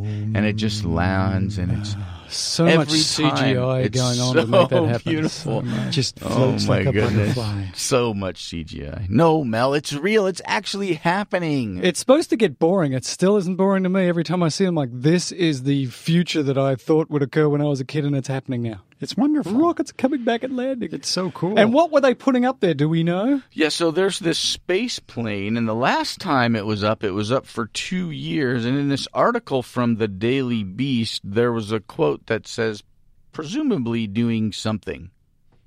Oh, and That was it. something. It was a plane, a spy plane, presumably doing something, which is hilarious. Spy plane's Yeah. gonna spy. That's just what they do. Spy plane's gonna spy. What? What? But it can spy anywhere in the globe. It just it's in orbit. yeah, it looks like a mini space around, shuttle with yeah. these big bombardier doors. And the photo is of these three guys in these big suits. Yeah, but there's the- nobody in it. No, it's unmanned because it's So been there why- for two years. I was Mel. confu- Do you understand that part of I it? did, but I was confused. Why do they have spacesuit men next to this thing? Because they're not getting in it. Well, because it's been exposed to radiation for a couple of years. Like when it lands, it's been in space. Who knows what, What uh, alien creatures have bacteria? like sucked onto it and are, Right. you know. But Don't what you watch movies where all kinds of things are just like, "Doo, doo, doo, oh, there's Cool. something flying around. Let's go hang out on it. and I wonder if up wait till it there- goes back to Earth. up there in low Earth orbit, there's sort of like this international. I don't know if I would call it competition, but it's like you know, Mm-hmm. if I was a country and I didn't like you, your country, would I maneuver one of my little satellites towards your space plane? And But my guess would is- we do to each other? Since it's a plane, it's probably controllable a little more. Like, Not. There's no, No. air to control it. There's no air. It, the, the plane wings are absolutely useless unless you They land must it. be able to maneuver it and move it into Oh, different sure. orbits. Yeah, with like gas, nitrogen rockets. Right, that's what I'm saying. Is like they can move it around up thrusters. and down, left. Somebody's got to Yeah. be doing that, right? Yeah, but they probably but lasers. Lasers. You know, they use this thing, I think, to test some of the Star Wars Mm-hmm. uh, armaments that were dreamt up uh, back in the Reagan era, because this is like the fifth or sixth time this vehicle or one of its ilk have gone up into space. They've been using this for a long time. Are they using it to look at ilk? that. it's called the X-37B. Why it's it the always X? newest and most advanced re-entry spacecraft that performs risk reduction, experimentation, and concept of operations development for reusable space vehicle technologies. what I thought was the most important element of this entire story, Mm-hmm. you notice the name X37B. You know what B stands for? Boy, Boeing. Bitchin'. And, and Buttocks. Boeing is now aligned with Lockheed, and they are United Launch Alliance. Tesla, uh, not Tesla, How are they doing? SpaceX's number one competitor in supplying the space station and serving the military. And here we have SpaceX ripping a contract to fly a Boeing vehicle into mm-hmm. space when Boeing itself could have flown this into space. For four times as much money. Exactly. Irony. Isn't it ironic? Hey, speaking of SpaceX, are they worth anything? Oh my God! Couple they just bucks got here and there. Yeah, I picked this up from Bloomberg. Elon is now worth twenty-one point three billion dollars. Why? Because uh, somebody revalued SpaceX, and it is now worth twice what it was worth before. Well, yeah, he made he got some new funding. Yeah. the new cashola, and Yeah. that every time you do that, it's there's a new valuation they have Yeah. to put on it. Because I give you one billion dollars, that's what percentage? That's what the company's worth. yeah. So, SpaceX itself is valued at now $21 billion. Is that what I'm reading? That's correct. The last time it was valued, it was at 12 billion. That was in 2015. And part of this might be because the SpaceX manifest. Manifest is another name for the list of stuff we're going to send into space. Schedule. Yeah, schedule. The The schedule, is, is ginormous. You can see it on their website, and there's also the Reddit page, which we follow regularly for the SpaceX schedule. And again, they're they're able to launch things at twenty five percent of what ULA can do. So people are are are hey, could you put my satellite up, please? and they can turn it around much more quickly. I'm waiting for Due when the landing. Right, landing and reuse. They have to repair and replace stuff on the rockets, but they don't have to build a whole new rocket. And they have a rocket that's space worthy already. So it's proven itself. Maybe they just need to change the oil, clean the windows, and, uh, you know, polish the legs a little There- bit. there- I don't believe there's any windows on the rocket, but whatever. So the next couple of launches, barring any issues with the Kennedy Space Center post Irma, uh, Tesla scheduled to launch on October 2nd another Falcon 9 with the EchoStar satellite upon it. Yes. And then locally to us, ladies and gentlemen in this room, Yes. and I don't know which one of you are which. Yes. October 4th from Vandenberg, another 10 of the beautiful Iridium array shall be Mm-hmm. going up. October 4th. Just checking the schedule. Mm-hmm. Uh, what's October 4th? It's a Wednesday. Oct 4. Uh, boy, I think I might be able to do that one. Anybody want to get in, stuck at the So- supercharger uh, with lots Can we, of just, other Tesla can we just watch it from your roof Uh, we could actually and then not worry about it? Is that in, in the Nard? in, In the, the- Nard, in the but it's, Nard? it- I want to see it. Dago. Yeah, no, it feels You can't get so close to good. that close to Vandenberg. Yeah, you go Yeah, to the can. go to the Lompoc Airport. Yeah, I went up there and it was just foggy and I couldn't see it, but I felt like it was next to me. It was frighteningly Probably be powerful. pretty good this time, I Yeah. guess, as the weather is a little more October's a favorable. good month. Yeah. Good month for uh, the marine layer not being interfering. I'll go check it out if I can. Hey, uh, Elon has also sent us another picture of his uh, SpaceX suit. Now, a couple of weeks ago, we showed you sort of a, a belly button up view of the, the SpaceX suit. Now there's a rendering of uh, SpaceX in his suit, spacesuit, next to the rocket, and it's a cool looking spacesuit. It looks like almost maybe one of those selfies. You think it's Elon in the suit because you can't see. It's a little foggy. The visor has a little bit of a darkness shading, sunglasses to it. Maybe it's Elon in there, just like. I think that is selfie. Elon in that picture of him sitting on a you know strapped in but the picture in the fortune Hmm. article shows this guy standing there it's actually it's a very slick very, Very nice looking suit it reminds me of what you know an italian spacesuit might look yeah, like it's very well manicured. but it doesn't have like the knobs and the pipes and all of the zippers and stuff like I always thought of when I think of spacesuit. So I look at this and I think, what? What is that? That's not a spacesuit. It's a don't get out of the cargo area spacesuit, is what it is. No, I think this is fully like a pressurizable. It's a pressurizable suit, but Yeah. uh, he was saying like form and function they were trying to get right. And uh, look, it's just cool. That's all I'm saying. And it's a twenty billion dollar company, so who's going to argue with them? And that's a big Dragon uh, 2 capsule. So that's the crew capsule, which they're going to be planning a trip up in February, not manned. Sans crew, as Yeah. it were. Yeah, they're probably going to pack it full of ice cream again. And uh, it's going to go boomy boom. Is uh, are we still Hey, on track what? for No, a it's not November gonna go boomy boom. Dragon No. Heavy? Is November Dragon Heavy still on? Yeah. Boomy boom. Falcon Heavy. Falcon Heavy. Sorry, Yeah, Falcon okay. Heavy. It just depends on what happened. Uh, if how Kennedy did Kennedy will Kennedy survive this hurricane season? Right. It's Yeah. going to be a big season. Hey, ladies and gentlemen, boys and girls, there's this thing called Hyperloop. Got an article here from Tesla Teslarati. We love those guys.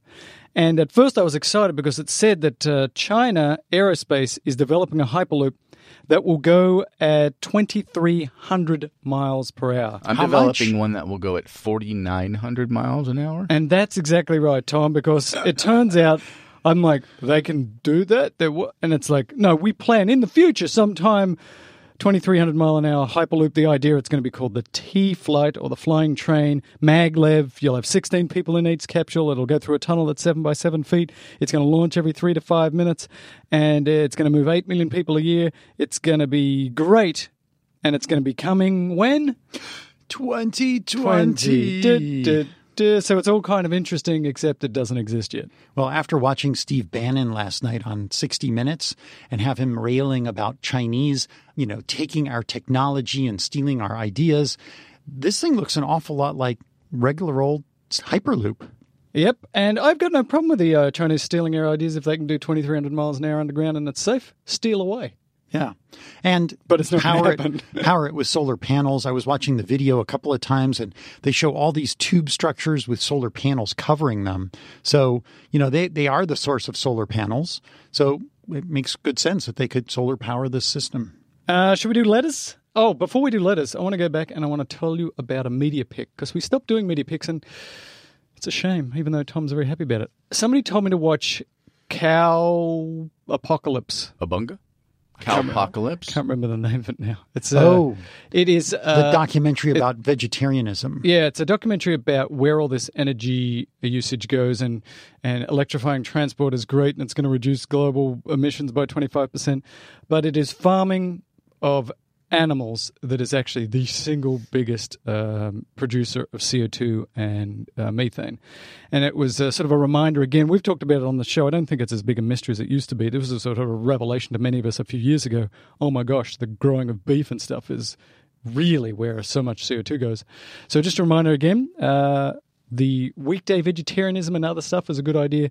Eat a lot less beef is a big deal. Each hamburger uses 670 gallons of water as an example of how much That's energy usage. And imagine the fuel and the transportation. And the reason it uses so much water is because it takes X amount of pounds per of grain to to make X amount of a lot less pounds of beef.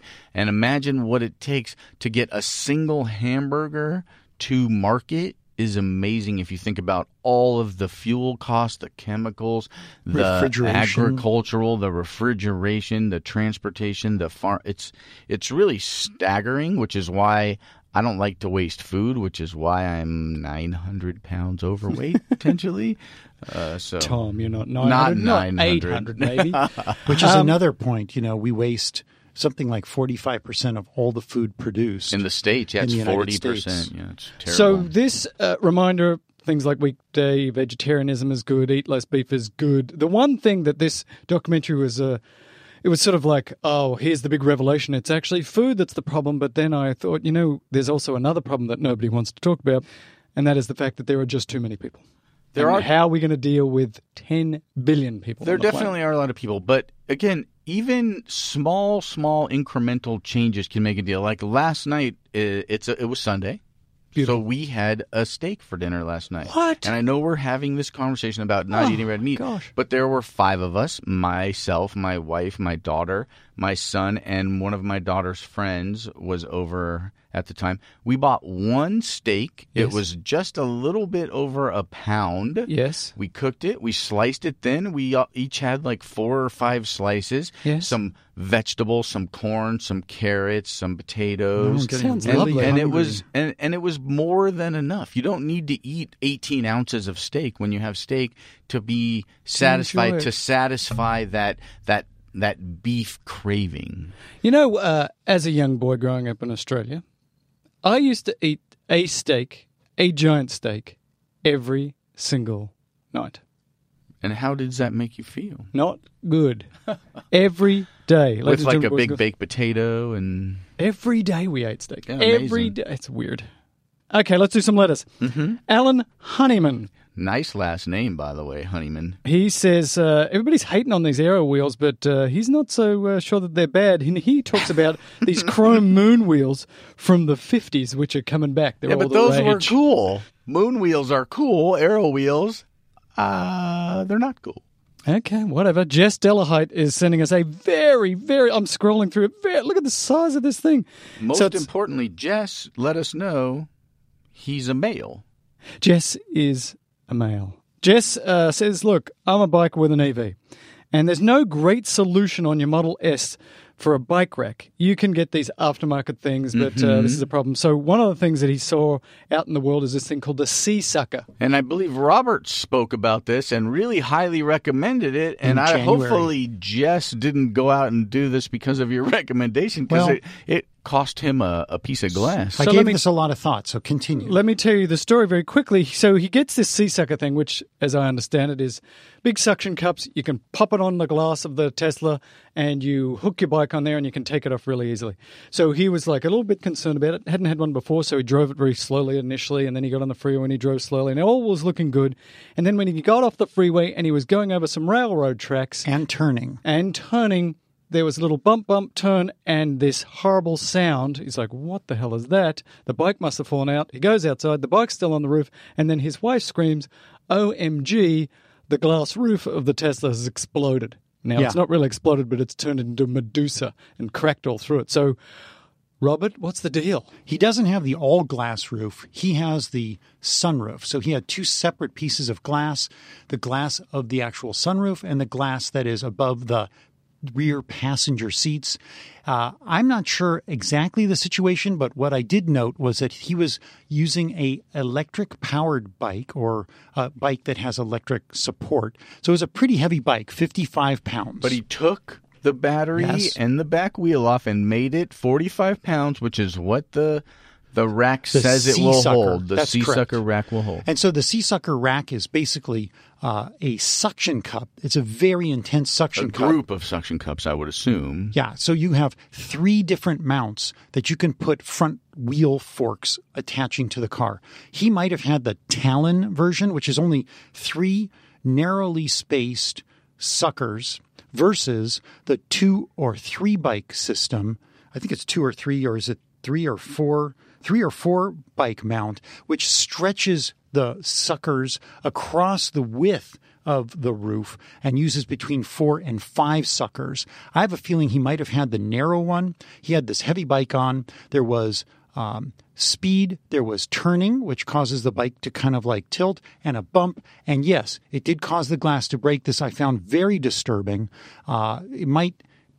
It, it- it's a big problem, no doubt. This is the second piece Right, of be- glass he's broken Because you want to be able to a put a bike on your car, Yes. and b be able to turn the car with a bike on the roof. So that doesn't seem like a bridge too far. You keep saying that like he turned, he turned. Oh, I'm just trying to describe the Yeah. physics of what might have caused this. A narrow mount, putting a lot of stress on one area of the glass with a heavy bike, that might have been what tipped the scale. But all the people that I know who are using the SeaSucker, who are having great experience, are using it for like, you know, 15, 20 pound road bikes. So they're not putting a heavy bike on the rack. So I actually reached out to Gordon at Tesla. Gordon is the one who got one of the SeaSucker racks, brought it over to the Santa Monica store. He and I mounted it. We put a bike on there, you know, looked at it all over the place. I thought it was great. He's used it. He knows people have used it. I know plenty of people who've used it. So I reached out to him and I actually sent uh, Jess your email to Gordon, and uh, and I also sent out a note to Seasucker. I know you're probably in touch with them to see you know what what can become of this because I think this is an important issue. A lot of people ride bikes. I want to support them. They shouldn't be worried about using their Teslas. right, and I would hope that either Tesla or SeaSucker would recognize this as a problem and take care of this. Well, Well, it's Sea a- Sucker's in the path of Irma right now, so they're a little bit down for the moment. So this is a one-off. So uh, I guess it's just a public service announcement. Um, this could have been a problem with the Tesla Glass. It could have been a problem with the SeaSucker itself. It could have been a combination of the two. the weight of the bike, the weight of the potentially. and remember that the, this sort of the weight of the bike goes up exponentially, and it's the same in humans. So if you double the weight of that bike and you go over a bump, then the amount of force goes up sort of exponentially. Yeah.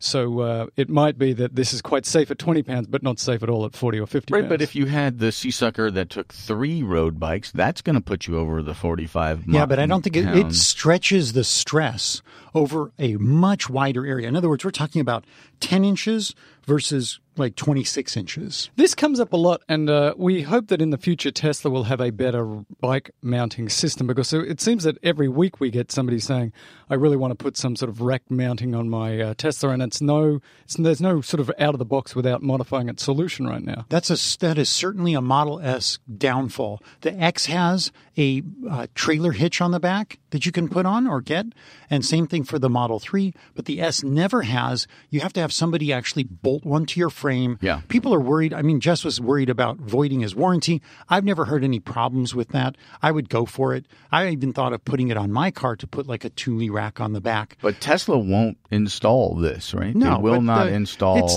it's not a, big hitch. deal. It's not a big deal. I've talked to the installers. In fact, back when we were at uh, uh, the Tesla conference, that what three years ago, Yeah. two three years ago, Mm-hmm. I talked to those guys ad nauseum because I was ready to do it. It was expensive though, like fifteen hundred dollars. Yeah. but that's probably the way to go. I know in Europe we've had uh, listeners from Europe talk all about how it is like so common to stick, you know, some sort of a rack on the back of your car for extra. Um, storage when you're going on trips. I have this rack that goes on the back of the Lexus that is completely adjustable, and you can. I, my guess is that it would fit on the back of the S, and it has you. You would rest the bottom things on the bumper, and the other two on the back glass.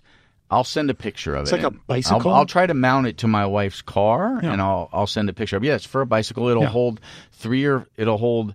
I think mine holds three bikes, but it might just be two. And I think what happened for him is he used one of those, and when he uh, inadvertently opened the back Yeah. hatch, it it somehow cracked the glass of the back hatch. Oh, yeah, I could see that as being problematic as well. Um, I've got a nice rack too. so I noticed yesterday. wow. It's funny. I was at a supercharger, maybe it was two days ago, and Tesloop is now installing these big boxes at the back of the X. For Tesloop cargo. is now, yeah, installing these like permanently. They're putting the license plate on it. Mm-hmm. It's wired with lights to carry cargo for their long distance. And there were so many Tesloops at the Culver City supercharger. I was impressed. Well, they've really taken off. Joel Sapp, who is, as we worked out from last week, two feet uh, tall and quite chubby, Svelte. and still uh, 18 months and still 18 months old. we learned this all last week. You'll have to go back and listen to the show. Uh, reminds us that um, when these uh, storms come through and you're on a fossil fuel based uh, system, you can have some very bad spillage. And so there was some very bad spillage post hurricane. Yeah, there's 41 Superfund sites in and around the Houston area. Were. I think were. 18 of them have been affected. And we're talking about all kinds of things. We actually don't know what the long term ramifications of this are. We don't know where some of these things could have ended up, right? When you and you, when water encroaches into a Superfund site and Yes. then moves around a neighborhood, Yeah. we don't know where it's going to leave it. It could literally be a giant amount of toxic whatever that just lands in someone's backyard on their vegetable garden that once the water goes away, you have no idea Or where this stuff goes. I think we really, really, really need to to make a super effort to start fixing these Superfund sites, getting rid of this stuff in places like this. Florida has a whole lot of them as well. Luckily, almost none of the Superfund sites are towards the front of Florida, but there are a bunch around the Tampa area. Mm-hmm. So if Tampa had been directly nailed, we could be seeing the same situation in Florida, but a lot of them, and in Texas, around Houston, a lot of people use well water. So who knows? That water picks up a whole bunch of chemicals, dumps them down in your well. You have no idea. They're going to have to test all of those wells. It's craziness. the seepage. That's why I was saying, you know, all those Superfund sites could now essentially be one or six. Yeah, Houston could be a Superfund site. Yeah, it just it really tore at my heartstrings when I saw all of these pictures of heroic Americans and and first responders, you know, like walking elder, you know, like basically putting elderly people in kayaks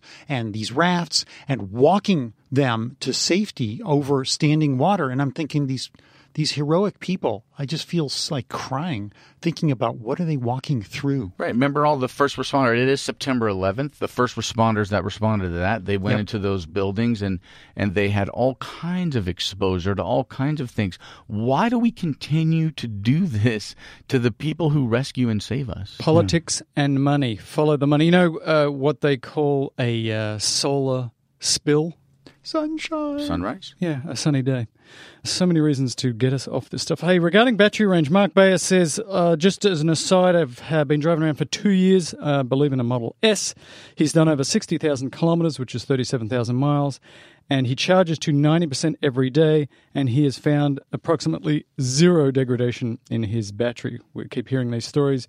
Battery degradation uh, has been really good In Adam- Teslas. in Teslas.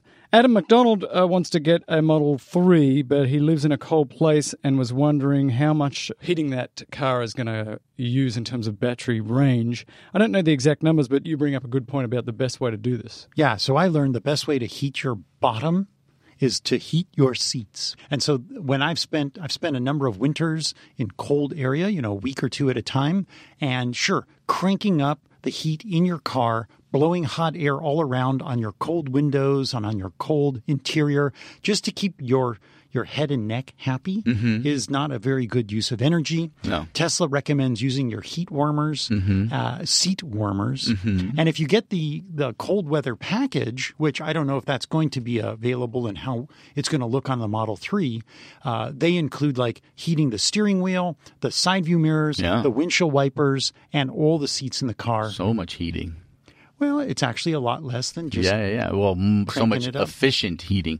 Toyota in the RAV4 EV, they totally solved this. The Yes. heater did not work. You could leave it on for hours driving around. It was probably sucking all kinds of battery out, but they literally blew no hot air out of the vent, so that was pretty cool. Interesting. Or you could wear like a down jacket. Yeah, yeah, yeah. You could wear a down jacket or Like any in the other days when I drove a convertible MGB. At least Tesla, the heater actually worked. It My- works quite well. My right uh, fourth and fifth toes were warm in the MGB, but that was about it. Lana Archer and Zeb Halleck, I think both note that there has been a closure of uh, the Warsaw, North Carolina supercharger. Apparently, wherever this was stationed, the um, people didn't like it. The hotel's like, stop the Tesla owners coming here because they come and use the Tesla supercharger and do poos and wheeze and don't buy enough stuff. Yeah, there was some kind of a spat where the hotel was being mean to the Tesla people, and Tesla does not want that. So they're working on a rapid deployment of a supercharger there. Tesla said that they want uh, their owners to have a good experience, and apparently this was not a good experience. Mikhail Orbachuskin Dafen. Can you can you at least try once? Michael Obcioswicki. Obuciowski? Thank you. Uh, he said, "Mel, I did a back of the back of the uh, toilet papers. Um, some No, he math. said back of the envelope, but you know this guy must be working on one of these seventy-five inch long envelopes. Yeah, It's a very big back of the- big envelope. He was trying to work out for me how much energy these big ocean liners with all of this crap that's coming across the seas is. We talked about it a few weeks ago. And uh, he said that uh, it looks like they need about 100 megawatts of energy. Is this at any one time? This is what This I is didn't this is understand at any one this. time. The amount of energy they're using at any one time is about 100 megawatts, which is what I read as well. And uh, so the battery requirement for that is just ridiculous. It's monstrous, but this might be a perfect use of multiple rechargeable venues, right? So, could this ship, instead of a big, massive, giant, multiple diesel engines, could it have its own hydrogen power plant where it's bringing in seawater and making its own hydrogen as it's going along? At least it would be cleaner in some ways, right? He did uh, point out that if you cover the entire top of these ships with solar batteries, you don't get anywhere near enough. Just like cars. Right. So it's the same uh, kind of issue. So good idea, but no, you need, and as other people have pointed out, for these gigantic ships, if you don't want to have gigantic amounts of diesel burning, Yeah. right now you need something like a nuclear a reactor like they do have on U.S. Uh, ships. Yeah, but I wonder how much power it takes to go from point A to point B, like the biggest Chinese port to the port of Long Beach, at 100 megawatt hours at a time. It must be ginormous because we even spoke about potentially charging a few of the cargo containers, right? Having those be giant batteries. Let's say a hundred of them, and they're charged before every ship leaves port. Yeah, just like the and bottom they just- layer. right? And they just go back and forth. How many? Like, what's the actual energy uses for a trans-ocean travel of one of these ships? More math I to come love to know because that. Uh, I'm working on it. Plus, you have wave action that the ship has to go through. Right. And there are ways to make energy from waves, right? Normally, the waves actually slow the ship down. They may push the ship at times, but how Mm-hmm. much energy could be made from an alternative method like wind? I think actually there was a story that we had on last week's show notes that didn't make it into the show because we cut it. And it was because there was a Japanese company that is creating these solar sails. Mm-hmm. They put like 17 solar sails on the top of a medium sized container ship. And those solar sails are covered in solar panels. Yeah, so Because otherwise they- they, they- wouldn't be solar sails. Well, they're, just be sails. they're capturing Yeah, the yeah. solar energy and they're actually capturing the wind, so they've had significant reductions in energy usage. We're going to have to sneak up on this one. There's more I want to talk about. I hope I put in the notes about uh, the use of hydrogen in this circumstance. But here's Doug Ingram. The uh, Tesla experience, and he just wanted to say that he had a great time. He went to Wyoming. He saw uh, the totality. He thought it was amazing. He met some nice people he there. did it at a supercharger. He He was it at a actually supercharger. parked at a Supercharger. supercharger during totality, and this was his sixth totality event. That's I, I gotta, awesome. I got to go see some of these. John M. John Murakamai Kami. Anyway, he's a, Murakami. he's another one of these people who've noticed that on the Tesla, if you pull up like Talking Tesla or a lot of other podcasts, for some reason the software goes out and tries to find an image for that podcast. It never gets it right. It's not even close. But there was a pretty funny picture that he shares That's- with us about what we look like, and it looks like Tom has become a Japanese guitarist. Why is that me? Because Because it it looks says like you. Tom is leaving. That's the title of the show. It doesn't look anything like me. Look, it looks very good. All right. Clinton Max says in South Africa. Oh, I've got to do more South African South accent. Africa. In South Africa, the, the Nissan Leaf is very expensive car. Very expensive. So I don't know how much the Model 3 is going to cost, but I say to you, look, uh, Elon is from South Africa. Surely he will give his people in South Africa a bit of a a bit of a break on the very expensive cost of He, the EVs. he can't because he builds them in U.S. dollars. It has to be what it is. Oh, I'm sorry, but uh, he's got to help them out there in South Africa. I like to do the accent. I don't do it well, but I do like to do it. It's not bad. You're pretty good. I, I learned one phrase from a, a South African friend. Piss off. Gan kachin de melis. Every time I've said that, I've either gotten looks like these wide open, oh my God, did he just say that? What did you just say? Yeah. Do you hang out with a lot of people speaking Afrikaans when you're saying this? I, I, yeah, I had a buddy who I would go backpacking with all the time in a group, and he was What South does it- African. What does it mean? Uh, my understanding is that it's an insult. So if I said it to you, Mel, it would be, Mel, go poop in a cornfield. Okay. How's that an insult? Yeah, I've got no problem with that. I'm, So I I, got you have to be in South Africa. Maybe the cornfields aren't so nice. All right, Stephen Peter says uh, dash cams. He actually installs dash cams, so he might have a uh, you know conflict of interest here. But he said um, there's a lot of reasons to install dash cams for road rage, for crashes, but also just to capture scenery. And the problem is that they require a lot of storage space, and so he's not sure what sort of the storage is in a Model S or a Model 3 in terms of using the cameras for autonomy. Are they going to let you plug in into that USB port uh, somewhere to store all this information? So he still thinks. Even if uh, Tesla opens up a little bit of their cameras and a little bit of storage for your dash cam, you probably, if you really want robust dash cam, you're going to have to get a third party solution. People are into the dash cam. I had no idea how interested people were. I went to my pool place over the Pool last place? week. The pool, like uh, To play pool? to get pool chemicals, have my water Oh, tested and, okay. and and the such. For the urine And- that you uh, and- put in there. And they yeah. and they sell a pool camera. And one guy was like, "Hey, can I use this as a dash cam?" And the other dude that worked there's like, "I use mine as a dash cam." Why Pool cam? What? No, dash cam. It's different. Dash pool pools. What pools is and this? Is that for when you drive your car into the pool? I don't understand. What is No, this? I don't. I don't understand it either. But apparently, people want dash cams. Yeah. I want a dash cam. I I've been talking about that. So I now, know, you're crazy. thank you, Stephen. You've convinced me. I'm going to jump off the hood. Oh no, maybe I'll jump off the dash and I will get the dash cam. You're gonna get a dash Sold. cam. You're Oh, gonna yeah. get the sixteen hundred dollar. Yeah, I, I think I'm going to pop for the full Monty Full experience. because it. I, I'll also get him to put a radar detector on, which I've never used. I tried using a radar detector once. I just, I actually don't speed that much. I know you're Hilarious. laughing. He Because you think- accelerates, but he doesn't speed. There's not that many highway patrol between here and Oxnard, buddy. Uh, Diego Quevedo, who is a big friend of the show, says, uh, "Oh man, when Mel said something about not knowing who Cummins was, I busted out laughing because he's stupid. Uh, maybe it's because I worked there for eight years. Fun side fact: one of the most extreme duty cycles of for all engines I worked on are on Australian road trains, mate. Uh, do you know what Australian road train is? They're amazing. These are these like triple truck, right? It's like a semi trailer that pulls like eight semi trailer trucks things behind It it. doesn't pull eight. And they go really fast across the Nullarbor Plain and they take all year to stop. The, wait, hold on. The what plane? Say Nullarbor- slower. Nullarbor. Is that a thing? It's uh, this big plane that goes from uh, basically South Australia, mate, Uh-huh. all the way across over to Perth. and it's It's- a big, long road. It's about 3,000 miles long. It sounds like something on Endor. Uh, yeah, it is. it's about, looks like Endor.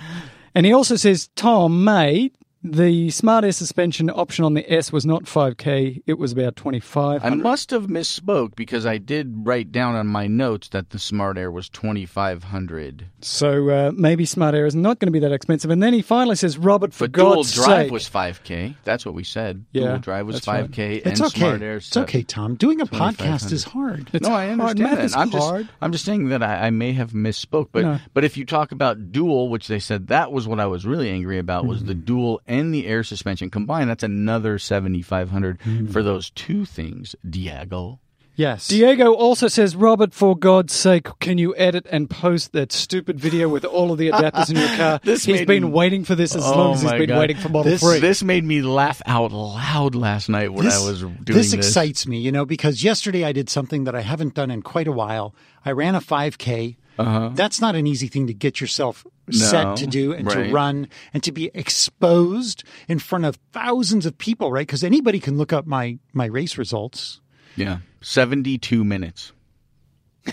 it's not fast. I did a little better than that. Was that your time? I don't know what you're talking about. uh, I would run a 5K. It would take me 45 minutes at least. Yeah, I think I did. Because I would walk. I did like 32, That's pretty which good. is a little That's bit nice. slow for me. It's not bad for an old guy. It which is not uh, which five K did you run there, big fella? The Santa Monica Classic. So everybody can look it up. They can. I think it was 35, uh, 32. That's pretty good. I'm, know, I'm mine's- shooting for 25, but you know what? There's always another dude out there, right? I'm Yes. in the I'm in the like 55 to 60 class. Of course you are. Some freaking guy, 59 years old, 19 minutes. Yeah. I'm like, how is that? Because it's his Possible. ninety seventh five K this year, Robert. He does five Ks every morning. Yeah, he was probably born on a You know on a, what's on a um, good pace. What's amazing is the levels of this is what's running weekly. My son runs, he's got a big race coming up and he hopes to, you know, get into the low 16, 16, 30ish. It's fast. yeah. There are high school kids out there that are doing basically three, four minute miles in a row. Yeah. It's unbelievable how fast Like some a, people like are. a four, 13 minute 5K. It's unbelievable. So Yeah, but- fast.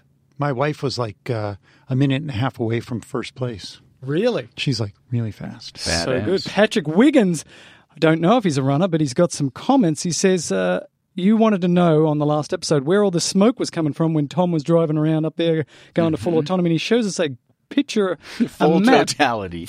full autonomy. A picture of the US with all the fires and all the smoke, and it's kind of scary. The whole US is covered in smoke. And Patrick was the person who saw the six eclipses. It was not the last gentleman that Well, saw the eclipse. Now, here is one, and this is what I wanted to get to. This is really good. This is from, we were talking about using your kettle at the same time as charging your car and what a problem that Kettle, is. you mean like the thing that heats up your water Exactly. for your tea? Now, this is from Fully Charged. Yes. So in there, there is a um, a little show about this place where they have lots of renewable energy and they actually make hydrogen out of their excess renewable energy. They take that hydrogen, they bottle it up, they take it over to where the ferries are.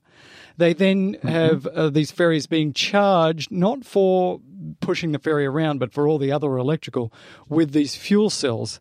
And it's just an interesting story about how they're trying to develop excess renewable energy, turning it into hydrogen, then using that hydrogen in fuel cells. And it's a really good show. And so when I diss hydrogen, I am currently dissing hydrogen for cars, but there is still probably a role for excess solar energy, wind energy being turned into a liquid fuel, which might be able to be used in situations like this. yeah, let's not waste it. Yeah. We're making it. I mean, there's like the Sabatier reaction, which everybody is talking about using on Mars to capture CO2 and to create methane. Methane. Uh, so there's lots of intermediaries that we can take our excess energy from either wind or solar, geothermal, and create some intermediary that we can transport and use that energy somewhere else.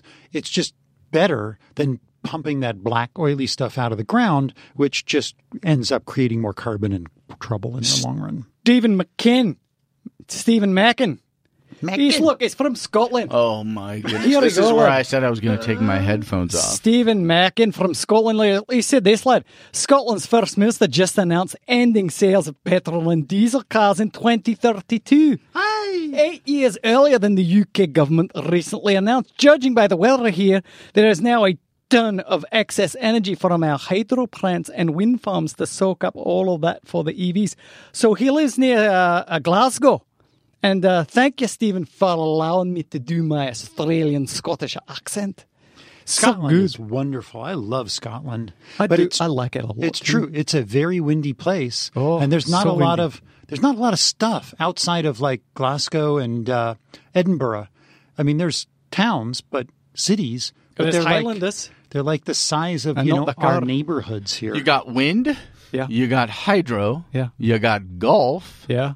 And you, got got, curling. whiskey, curling, And you've got whiskey. It's a pretty great place. Sounds like and you have like Nirvana. it's wonderful. Rod Simmons uh, says, uh, I don't know what he says, but he's got a picture of his car with all of these gas tanks in it. And uh, he said, I had to do it because yeah, my wife was freaking out that there was going to be a gas shortage. This I'm not sure about, right? Because the the email comes from Rod Simmons, and the Instagram is from a guy named Jerry Sisone. So I think what Rod is saying, this is why you should drive a Tesla Okay. because you can eventually see pictures. So this guy Jerry was in a gas station at some point, who knows where, maybe Houston, maybe Florida, and he's got no less than nine 20 liter gas cans in the back of, of a car full of gas, and people are giving him dirty looks. Right. Apparently, his wife was freaking out about a gas shortage, so she's like, go get some gas. Right. So is it at all ironic that he ha- his name is Jerry and these are all like jerry cans? That's funny. They're technically not jerry cans, I but know, I get it. Smaller. Charles Schweitzer? Sch- How about just Schweitzer? Charles Schweitzer? Schweitzer. Has uh, was listening to episode 102 and then he thought he'd check the version number on his uh, Tesla and he got an Easter egg screen which is pretty awesome. So yeah, that's right. Uh, as a reminder, if you go to your uh, sort of Tesla emblem up the top there and pull it down, you can find all the Easter eggs. Yeah, I only. This is what my Easter egg screen looks like as, Yes. as an older Tesla driver. Yours Yeah. probably has many more. Mine has things upon Mario. it. Mario Road. Mario Road. Do you use Mario Road? Once in a while. I do for fun. Might make Yeah. autopilot work. But then I just listen to the uh, Cowbell? that element of uh, Saturday Night Live with more cowbell, more cowbell. Okay, Robert uh, Gro- Greaves? Greaves. Why is that so difficult? I don't, know, dude. understand. I have a disorder. you shouldn't make fun of people. I'm not making Tom. fun of you, but This it feels to be a, like it should be a safe space for people who have intellectual disabilities. So here's what I'll say about this. It Go. feels like you're not even trying. That's what my third grade teacher used to say. I'm like, I swear I'm trying. So the people out there, just so you know, he really is trying, and he's just terrible at it. but this is great because this is from a listener from Melbourne in Australia, mate. That you can pronounce. Good. where I went to high school, mate. I consider it my city where I grew up, Yeah. mate, even though I grew up in the outback, mate. Mm-hmm. And furthermore, he is a fourth year Monash medical student, mate. what? What? Monash in the house. Where I went to university and I went to that same medical school, mate, in the 80s. Yeah. So, Robert, you are my bro. And So- he says he's an, you know, a big old Tesla fanboy. Mate, you're at Monash. I went to Monash. Do they still remember me there? So there's a desk in classroom 32B. Third row, Yeah. fourth seat in. Yeah. Look underneath that. That's Mel's gum. That's Mel's right. gum. It probably smells a little bit too. so I had some issues. Hey, and P.S. He says, I've always wanted to know what Tom's actual job was. He was like some healthcare educator, photographer, or what? What is he? Who is what? What? What? So do you guys want the the answer? I was a photographer. I took mostly pictures of dolls and toys. That was sort of my jam for 20 years, and I am currently a producer of medical education online for Hippo Education the best. Thanks to Melvis who who here's my first day working for Melvis and no one really cares about this but I'm going to say this anyways. anyway. We were in LA do? County I don't care. we were in LA County Hospital. We were about to film rounds, which we did at a god awful hour every Thursday for about the first four or five years that I worked for Mel. Every Thursday we got up and did rounds. And at one point, Mel asked me, he said, Could you grab me an XLR cord? And I said to him, I would be super happy to get you an XLR cord if you could only tell me what it looked like. That's how little I come a long knew. way. And there are XLR cords all over the place. They're basically a microphone cord. It's very straightforward stuff. But I knew none of this stuff, and Mel taught me how to do all of this, and I'm so much better at it than him now. He doesn't Taught even. him everything he knows, and he still doesn't know anything. This sounds like a story of Voldemort. But yes, that's that's my life right. PPS, Robert is the smart one.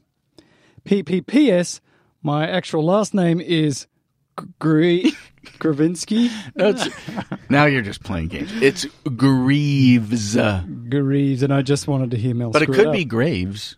Oh God, David Kisser. Now at the end of this thing, he's got how you pronounce this properly. Kaiser, Kisser, Tesla, Kaiser. Kaiser. Dave, his name is I don't know why he's South African. David Kaiser. David Kieser would be my guess. And he's got uh, a couple of things. He uh, says here, I always appreciate the show. It's truly the best podcast available for interesting information and entertainment combined. How do you like that, ladies and gentlemen, boys and girls? That's what he said, not us. Now, in my attempt to add something to the listeners and the show, I believe most of the listeners are aware of net meter solar systems. But they may not be aware that some power companies are offering alternatives. And rather than go through this, it looks like the power companies are getting more and more sophisticated, interested, or uh, complicated. In net metering used to be you make some electricity and you sell it back to the utility. You get a certain amount of money, you use some, uh, you put some in the bank. Now it's becoming more complicated in that you can now start buying electricity at different times for different prices and different times of year. And so this is the big change that I haven't seen before that at different times of the year, the net metering or the time of use uh, charges are going to start to change. So this is starting to get quite complicated, but he says this might make buying a battery even more economical, particularly during some parts of the year where the utility might want to charge you a lot of money during the peak time, where if you have your own battery, you could save a substantial amount of money. So you'll have to look at this. Every place is individualized in terms of uh, net metering and time of use and all this stuff. I would say to him, if you want to take the time to look at some major power suppliers, let's say in the United States, or I'm not sure where you're at, but pick some large metro areas and track how they've changed their power plans so that you could project over the next 10 years. My expectation is that the incentive to buying a power wall or some battery system is only going to go up as the utilities try and monetize the new uh, environment landscape of electric generation, the democratization of electric generation. So if you get in on a Powerwall now, even though it looks like it's a really expensive thing, it's only for niche people like Mel. The reality is in five years, seven years, 10 years, you might actually pay that thing off a lot faster. I was uh, looking at my electric bill for uh, the Powerwall and stuff, and I found a number of things. But I got to tell you, I used a fair amount of energy the last two months, and my total electric charges was one dollar and twenty two cents. What's your daily usage? Forty seven kilowatt hours. That is very high. You could very much, my guess is, benefit from using less energy. from you from from like an energy Audit. audit. Correct. Yes. Yeah. And I use a lot of energy because we have two electric cars. yeah. And uh, we live in a hot place with lots of air conditioning. I was pretty stunned. I knew it was a lot. 47 kilowatt hours a day is Yeah. way over even the US average, and the US average is like twice that of Europe. Right, but you have a big home. Again, like you said, you have two electric cars, both of which have pretty good sized batteries. And as we've spoken ad nauseum, you don't use any supercharging on any of those. But the so- good news is look at that. My solar panels did it all. yeah. Yeah. The good news is you can use all that energy you want, but imagine how much extra energy. So, what would happen if you got it down to 30? Yes. That 15 extra you were making a day, Yes. what would that, where would that go? Would it go to the grid? Goes would you get grid. money back? No. Yeah, I do. I get uh, Two credits cents on the dollar. I get credits. Yeah, but the sell credits back. suck because in California, or at least in our part of California, when you suck energy out of the net metering system, if you're using it, you get it at the same price as you would normally whatever you when you put it back in, you get it back. It's like a wash. But they're changing that soon. Yes. And then if you just want to cash out, instead of it being worth 14 cents a kilowatt, it's like 2 cents a kilowatt. And that's why, again, people will buy Powerwalls because, again, that pushes it in like, well, I'm just going to make mine. So is there a time of year? So let's say throughout the whole year you're making that much a day. Yes. You're are you building a giant bank Yes. of electricity that they then owe you and Yes. and then during summer you can suck all Yes. that energy back at no additional cost in or, my or bank, whenever. Yeah. In my bank right now, I have $109 of extra credits. Is it, will does it say how many kilowatt hours that is? Uh, because Because that seems like a lot. One hundred and nine It's a lot of kilowatts. dollars. a But lot I'll of blow through that pretty quickly because what happens in my place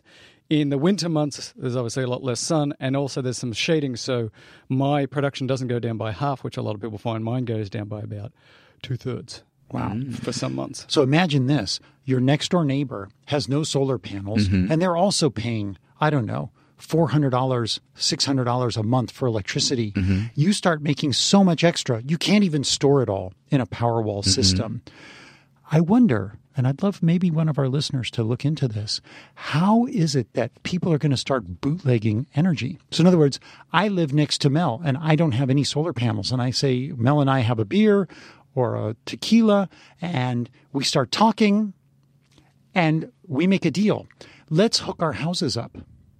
Let's put some interconnect meter between our houses, and I suck your extra energy, Mel, to run my house. And so my electric bill goes down, and I give you back some money. I mean, like, you may not even be interested in making money on me. It's a neighborly kind of thing. And then this sort of turns out to be a neighborhood thing. So let's say my house is shaded by a bunch of big trees and we don't want to cut those trees down because they're beautiful. They provide a wonderful, you know, shaded area that you enjoy in your backyard, but you have all the solar panels and I can't. Mm-hmm. You know, I know this is quote illegal against the quote code, but how long until we start using our shared energy? Quote, I don't know. Quote JP here says, um, this guy in uh, British Columbia is doing an interesting thing where he is got a big solar farm and he sells it to the local utility and makes uh, about 5% on his money, which is pretty good.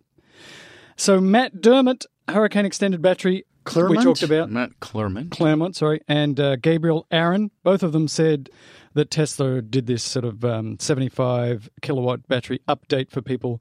So uh, we did talk about that. John Reinert, Dirty Oil, and uh, he was saying in here, first of all, how to pronounce his name. Reinert, not Reinhardt. You did it. You nailed it the Ryan- first time. Like I think even just naturally, It's you because nailed that. that's because John devoted a paragraph of his letter sure to did, how to pronounce his name. Thank you, John. And he said two things. First of all, there's a Vice episode on Nigerian oil, which is so scary. I just looked at the trailer and uh, it looks terrible about what's happening in Nigeria, which is a big oil producer. And then he said this, and this is really my beef with the Bolt, the Bolt with a B. He um, tried to sort of drive, or had the idea of driving his Bolt from San Francisco to LA, and he said there are no CCS charges between LA and San Francisco. Can you believe that? No CCS Uh, charges. Maybe not on the I, not directly on the I five, but there are in Fresno, and along the 101, I believe there are as well. I guess what he's saying is functionally, if you want to drive down the normal big freeways like you would in a Tesla, not going to happen with the Bolt. And this is the charging infrastructure thing keeps coming up, and Yeah. up and over and over again. Jonathan Eng said he's got a Chevy Volt lease that he could give up, that he would like to give up. Mel, are you interested? I'll get back to you on that, Jonathan. I don't think so, but I'll know in the next week or two. I might be. Ooh. Ooh. Hmm. And Norman Gray says this that in New York they were going to have a $10,000 per EV incentive, but before it even went to vote, it went away. What's up with that? And so he sent us a link to find your local legislature. Uh, same thing just happened in California that I don't know if any of you guys can explain to me. There was going to be a $3 billion EV incentive program, and it's just disappeared, and it's now going to go towards research. Do you know what happened with this thing? No, Great. Thank you very much. Ladies and gentlemen, boys and girls, it's a pretty long show. I have a quick fun fact for you. Oh, please do it. Since we were talking about Scotland, Scotland's on an island, right? Yep. But there's some islands around Scotland. Yep. How many islands make up Scotland? Oh, fun fact. Uh, it's, it turns out to be uh, 16 of them. I think it's hundred and ninety-four thousand. According to Wikipedia, there are 790 islands. I was What the I was, hell I is was that? Right in the, middle, and one of them is where curling stones come from. Yes. One island. One island with all the stones. All the granite for making the high-end curling stones comes from this one island off the coast of Scotland. Let answer me this, lad. If there's 700 islands, how many people have? How many of those islands actually have people living on them, or they're just full of you know seagull dung? I don't know. What But was I've- that? What was that accent? That wasn't even close. I don't. I don't know. I. don't know. Well, in Scotland, Well, depending I- on where you are, there's all types of English accents, so it's fine. I spent a week on the island of Skye, and I have to say, it is one of the most beautiful places I've been. I loved it. It was wonderful. And I was treated like royalty while I was there because I brought California weather. It didn't rain. It rained once, one night. It never rains in California. That's right. And I came to Scotland, the Isle of Skye, where it rains like 200 and some odd days out of the year. And uh, is there sky there? It's S K Y E. There is lots Oh, of sky. Sky. That's Sky. Yeah. You were pronouncing that incorrectly. Sky. There, there is a distillery. Talisker is there. Smoky. It's very smoky. Very smoky. Very yeah, smoky. that's that's not really my jam. I don't like them too smoky. the cute town of Poultry. Poultry. Poetry? Poultry. Can you spell that? Pottery. P O R T. P O R T R E Y. Okay, Poultry. uh, but this the way, week in spelling stuff. Poultry. But that's how the woman in our B and B pronounced it. it was lovely. I, think loved it. That's it. That was the final letter of this show. It wasn't that long. The show was extraordinarily long, It wasn't. It, There were it went highs. so fast. and there were lows. there were accents. How many accents did we rock out in this Uh, particular there was episode? at least two. At accents. least two, maybe a dozen. Ladies and gentlemen, boys and girls, that was Talking Tesla 103. I'm going to shut this thing down. Why? Because i got to go wheeze, And poos. and uh, I think it's time to end the show. Uh, we'll talk to you next month, except, of course, if you're a Patreon because you love us and you're helping us out with the show. And I will have something extraordinary, amazing, insightful, wonderful, big, large, bun, cakey, and chocolate covered for you on Friday. but you're not, we're going to talk to them next month. It's a weekly show, Mel. Why do I say things like that? I don't know. I'll talk to you you just next scared week. the people. Talk to you next week. We'll be No, they would be happy for We'll it to be be once a month. Oh three in the house. Done.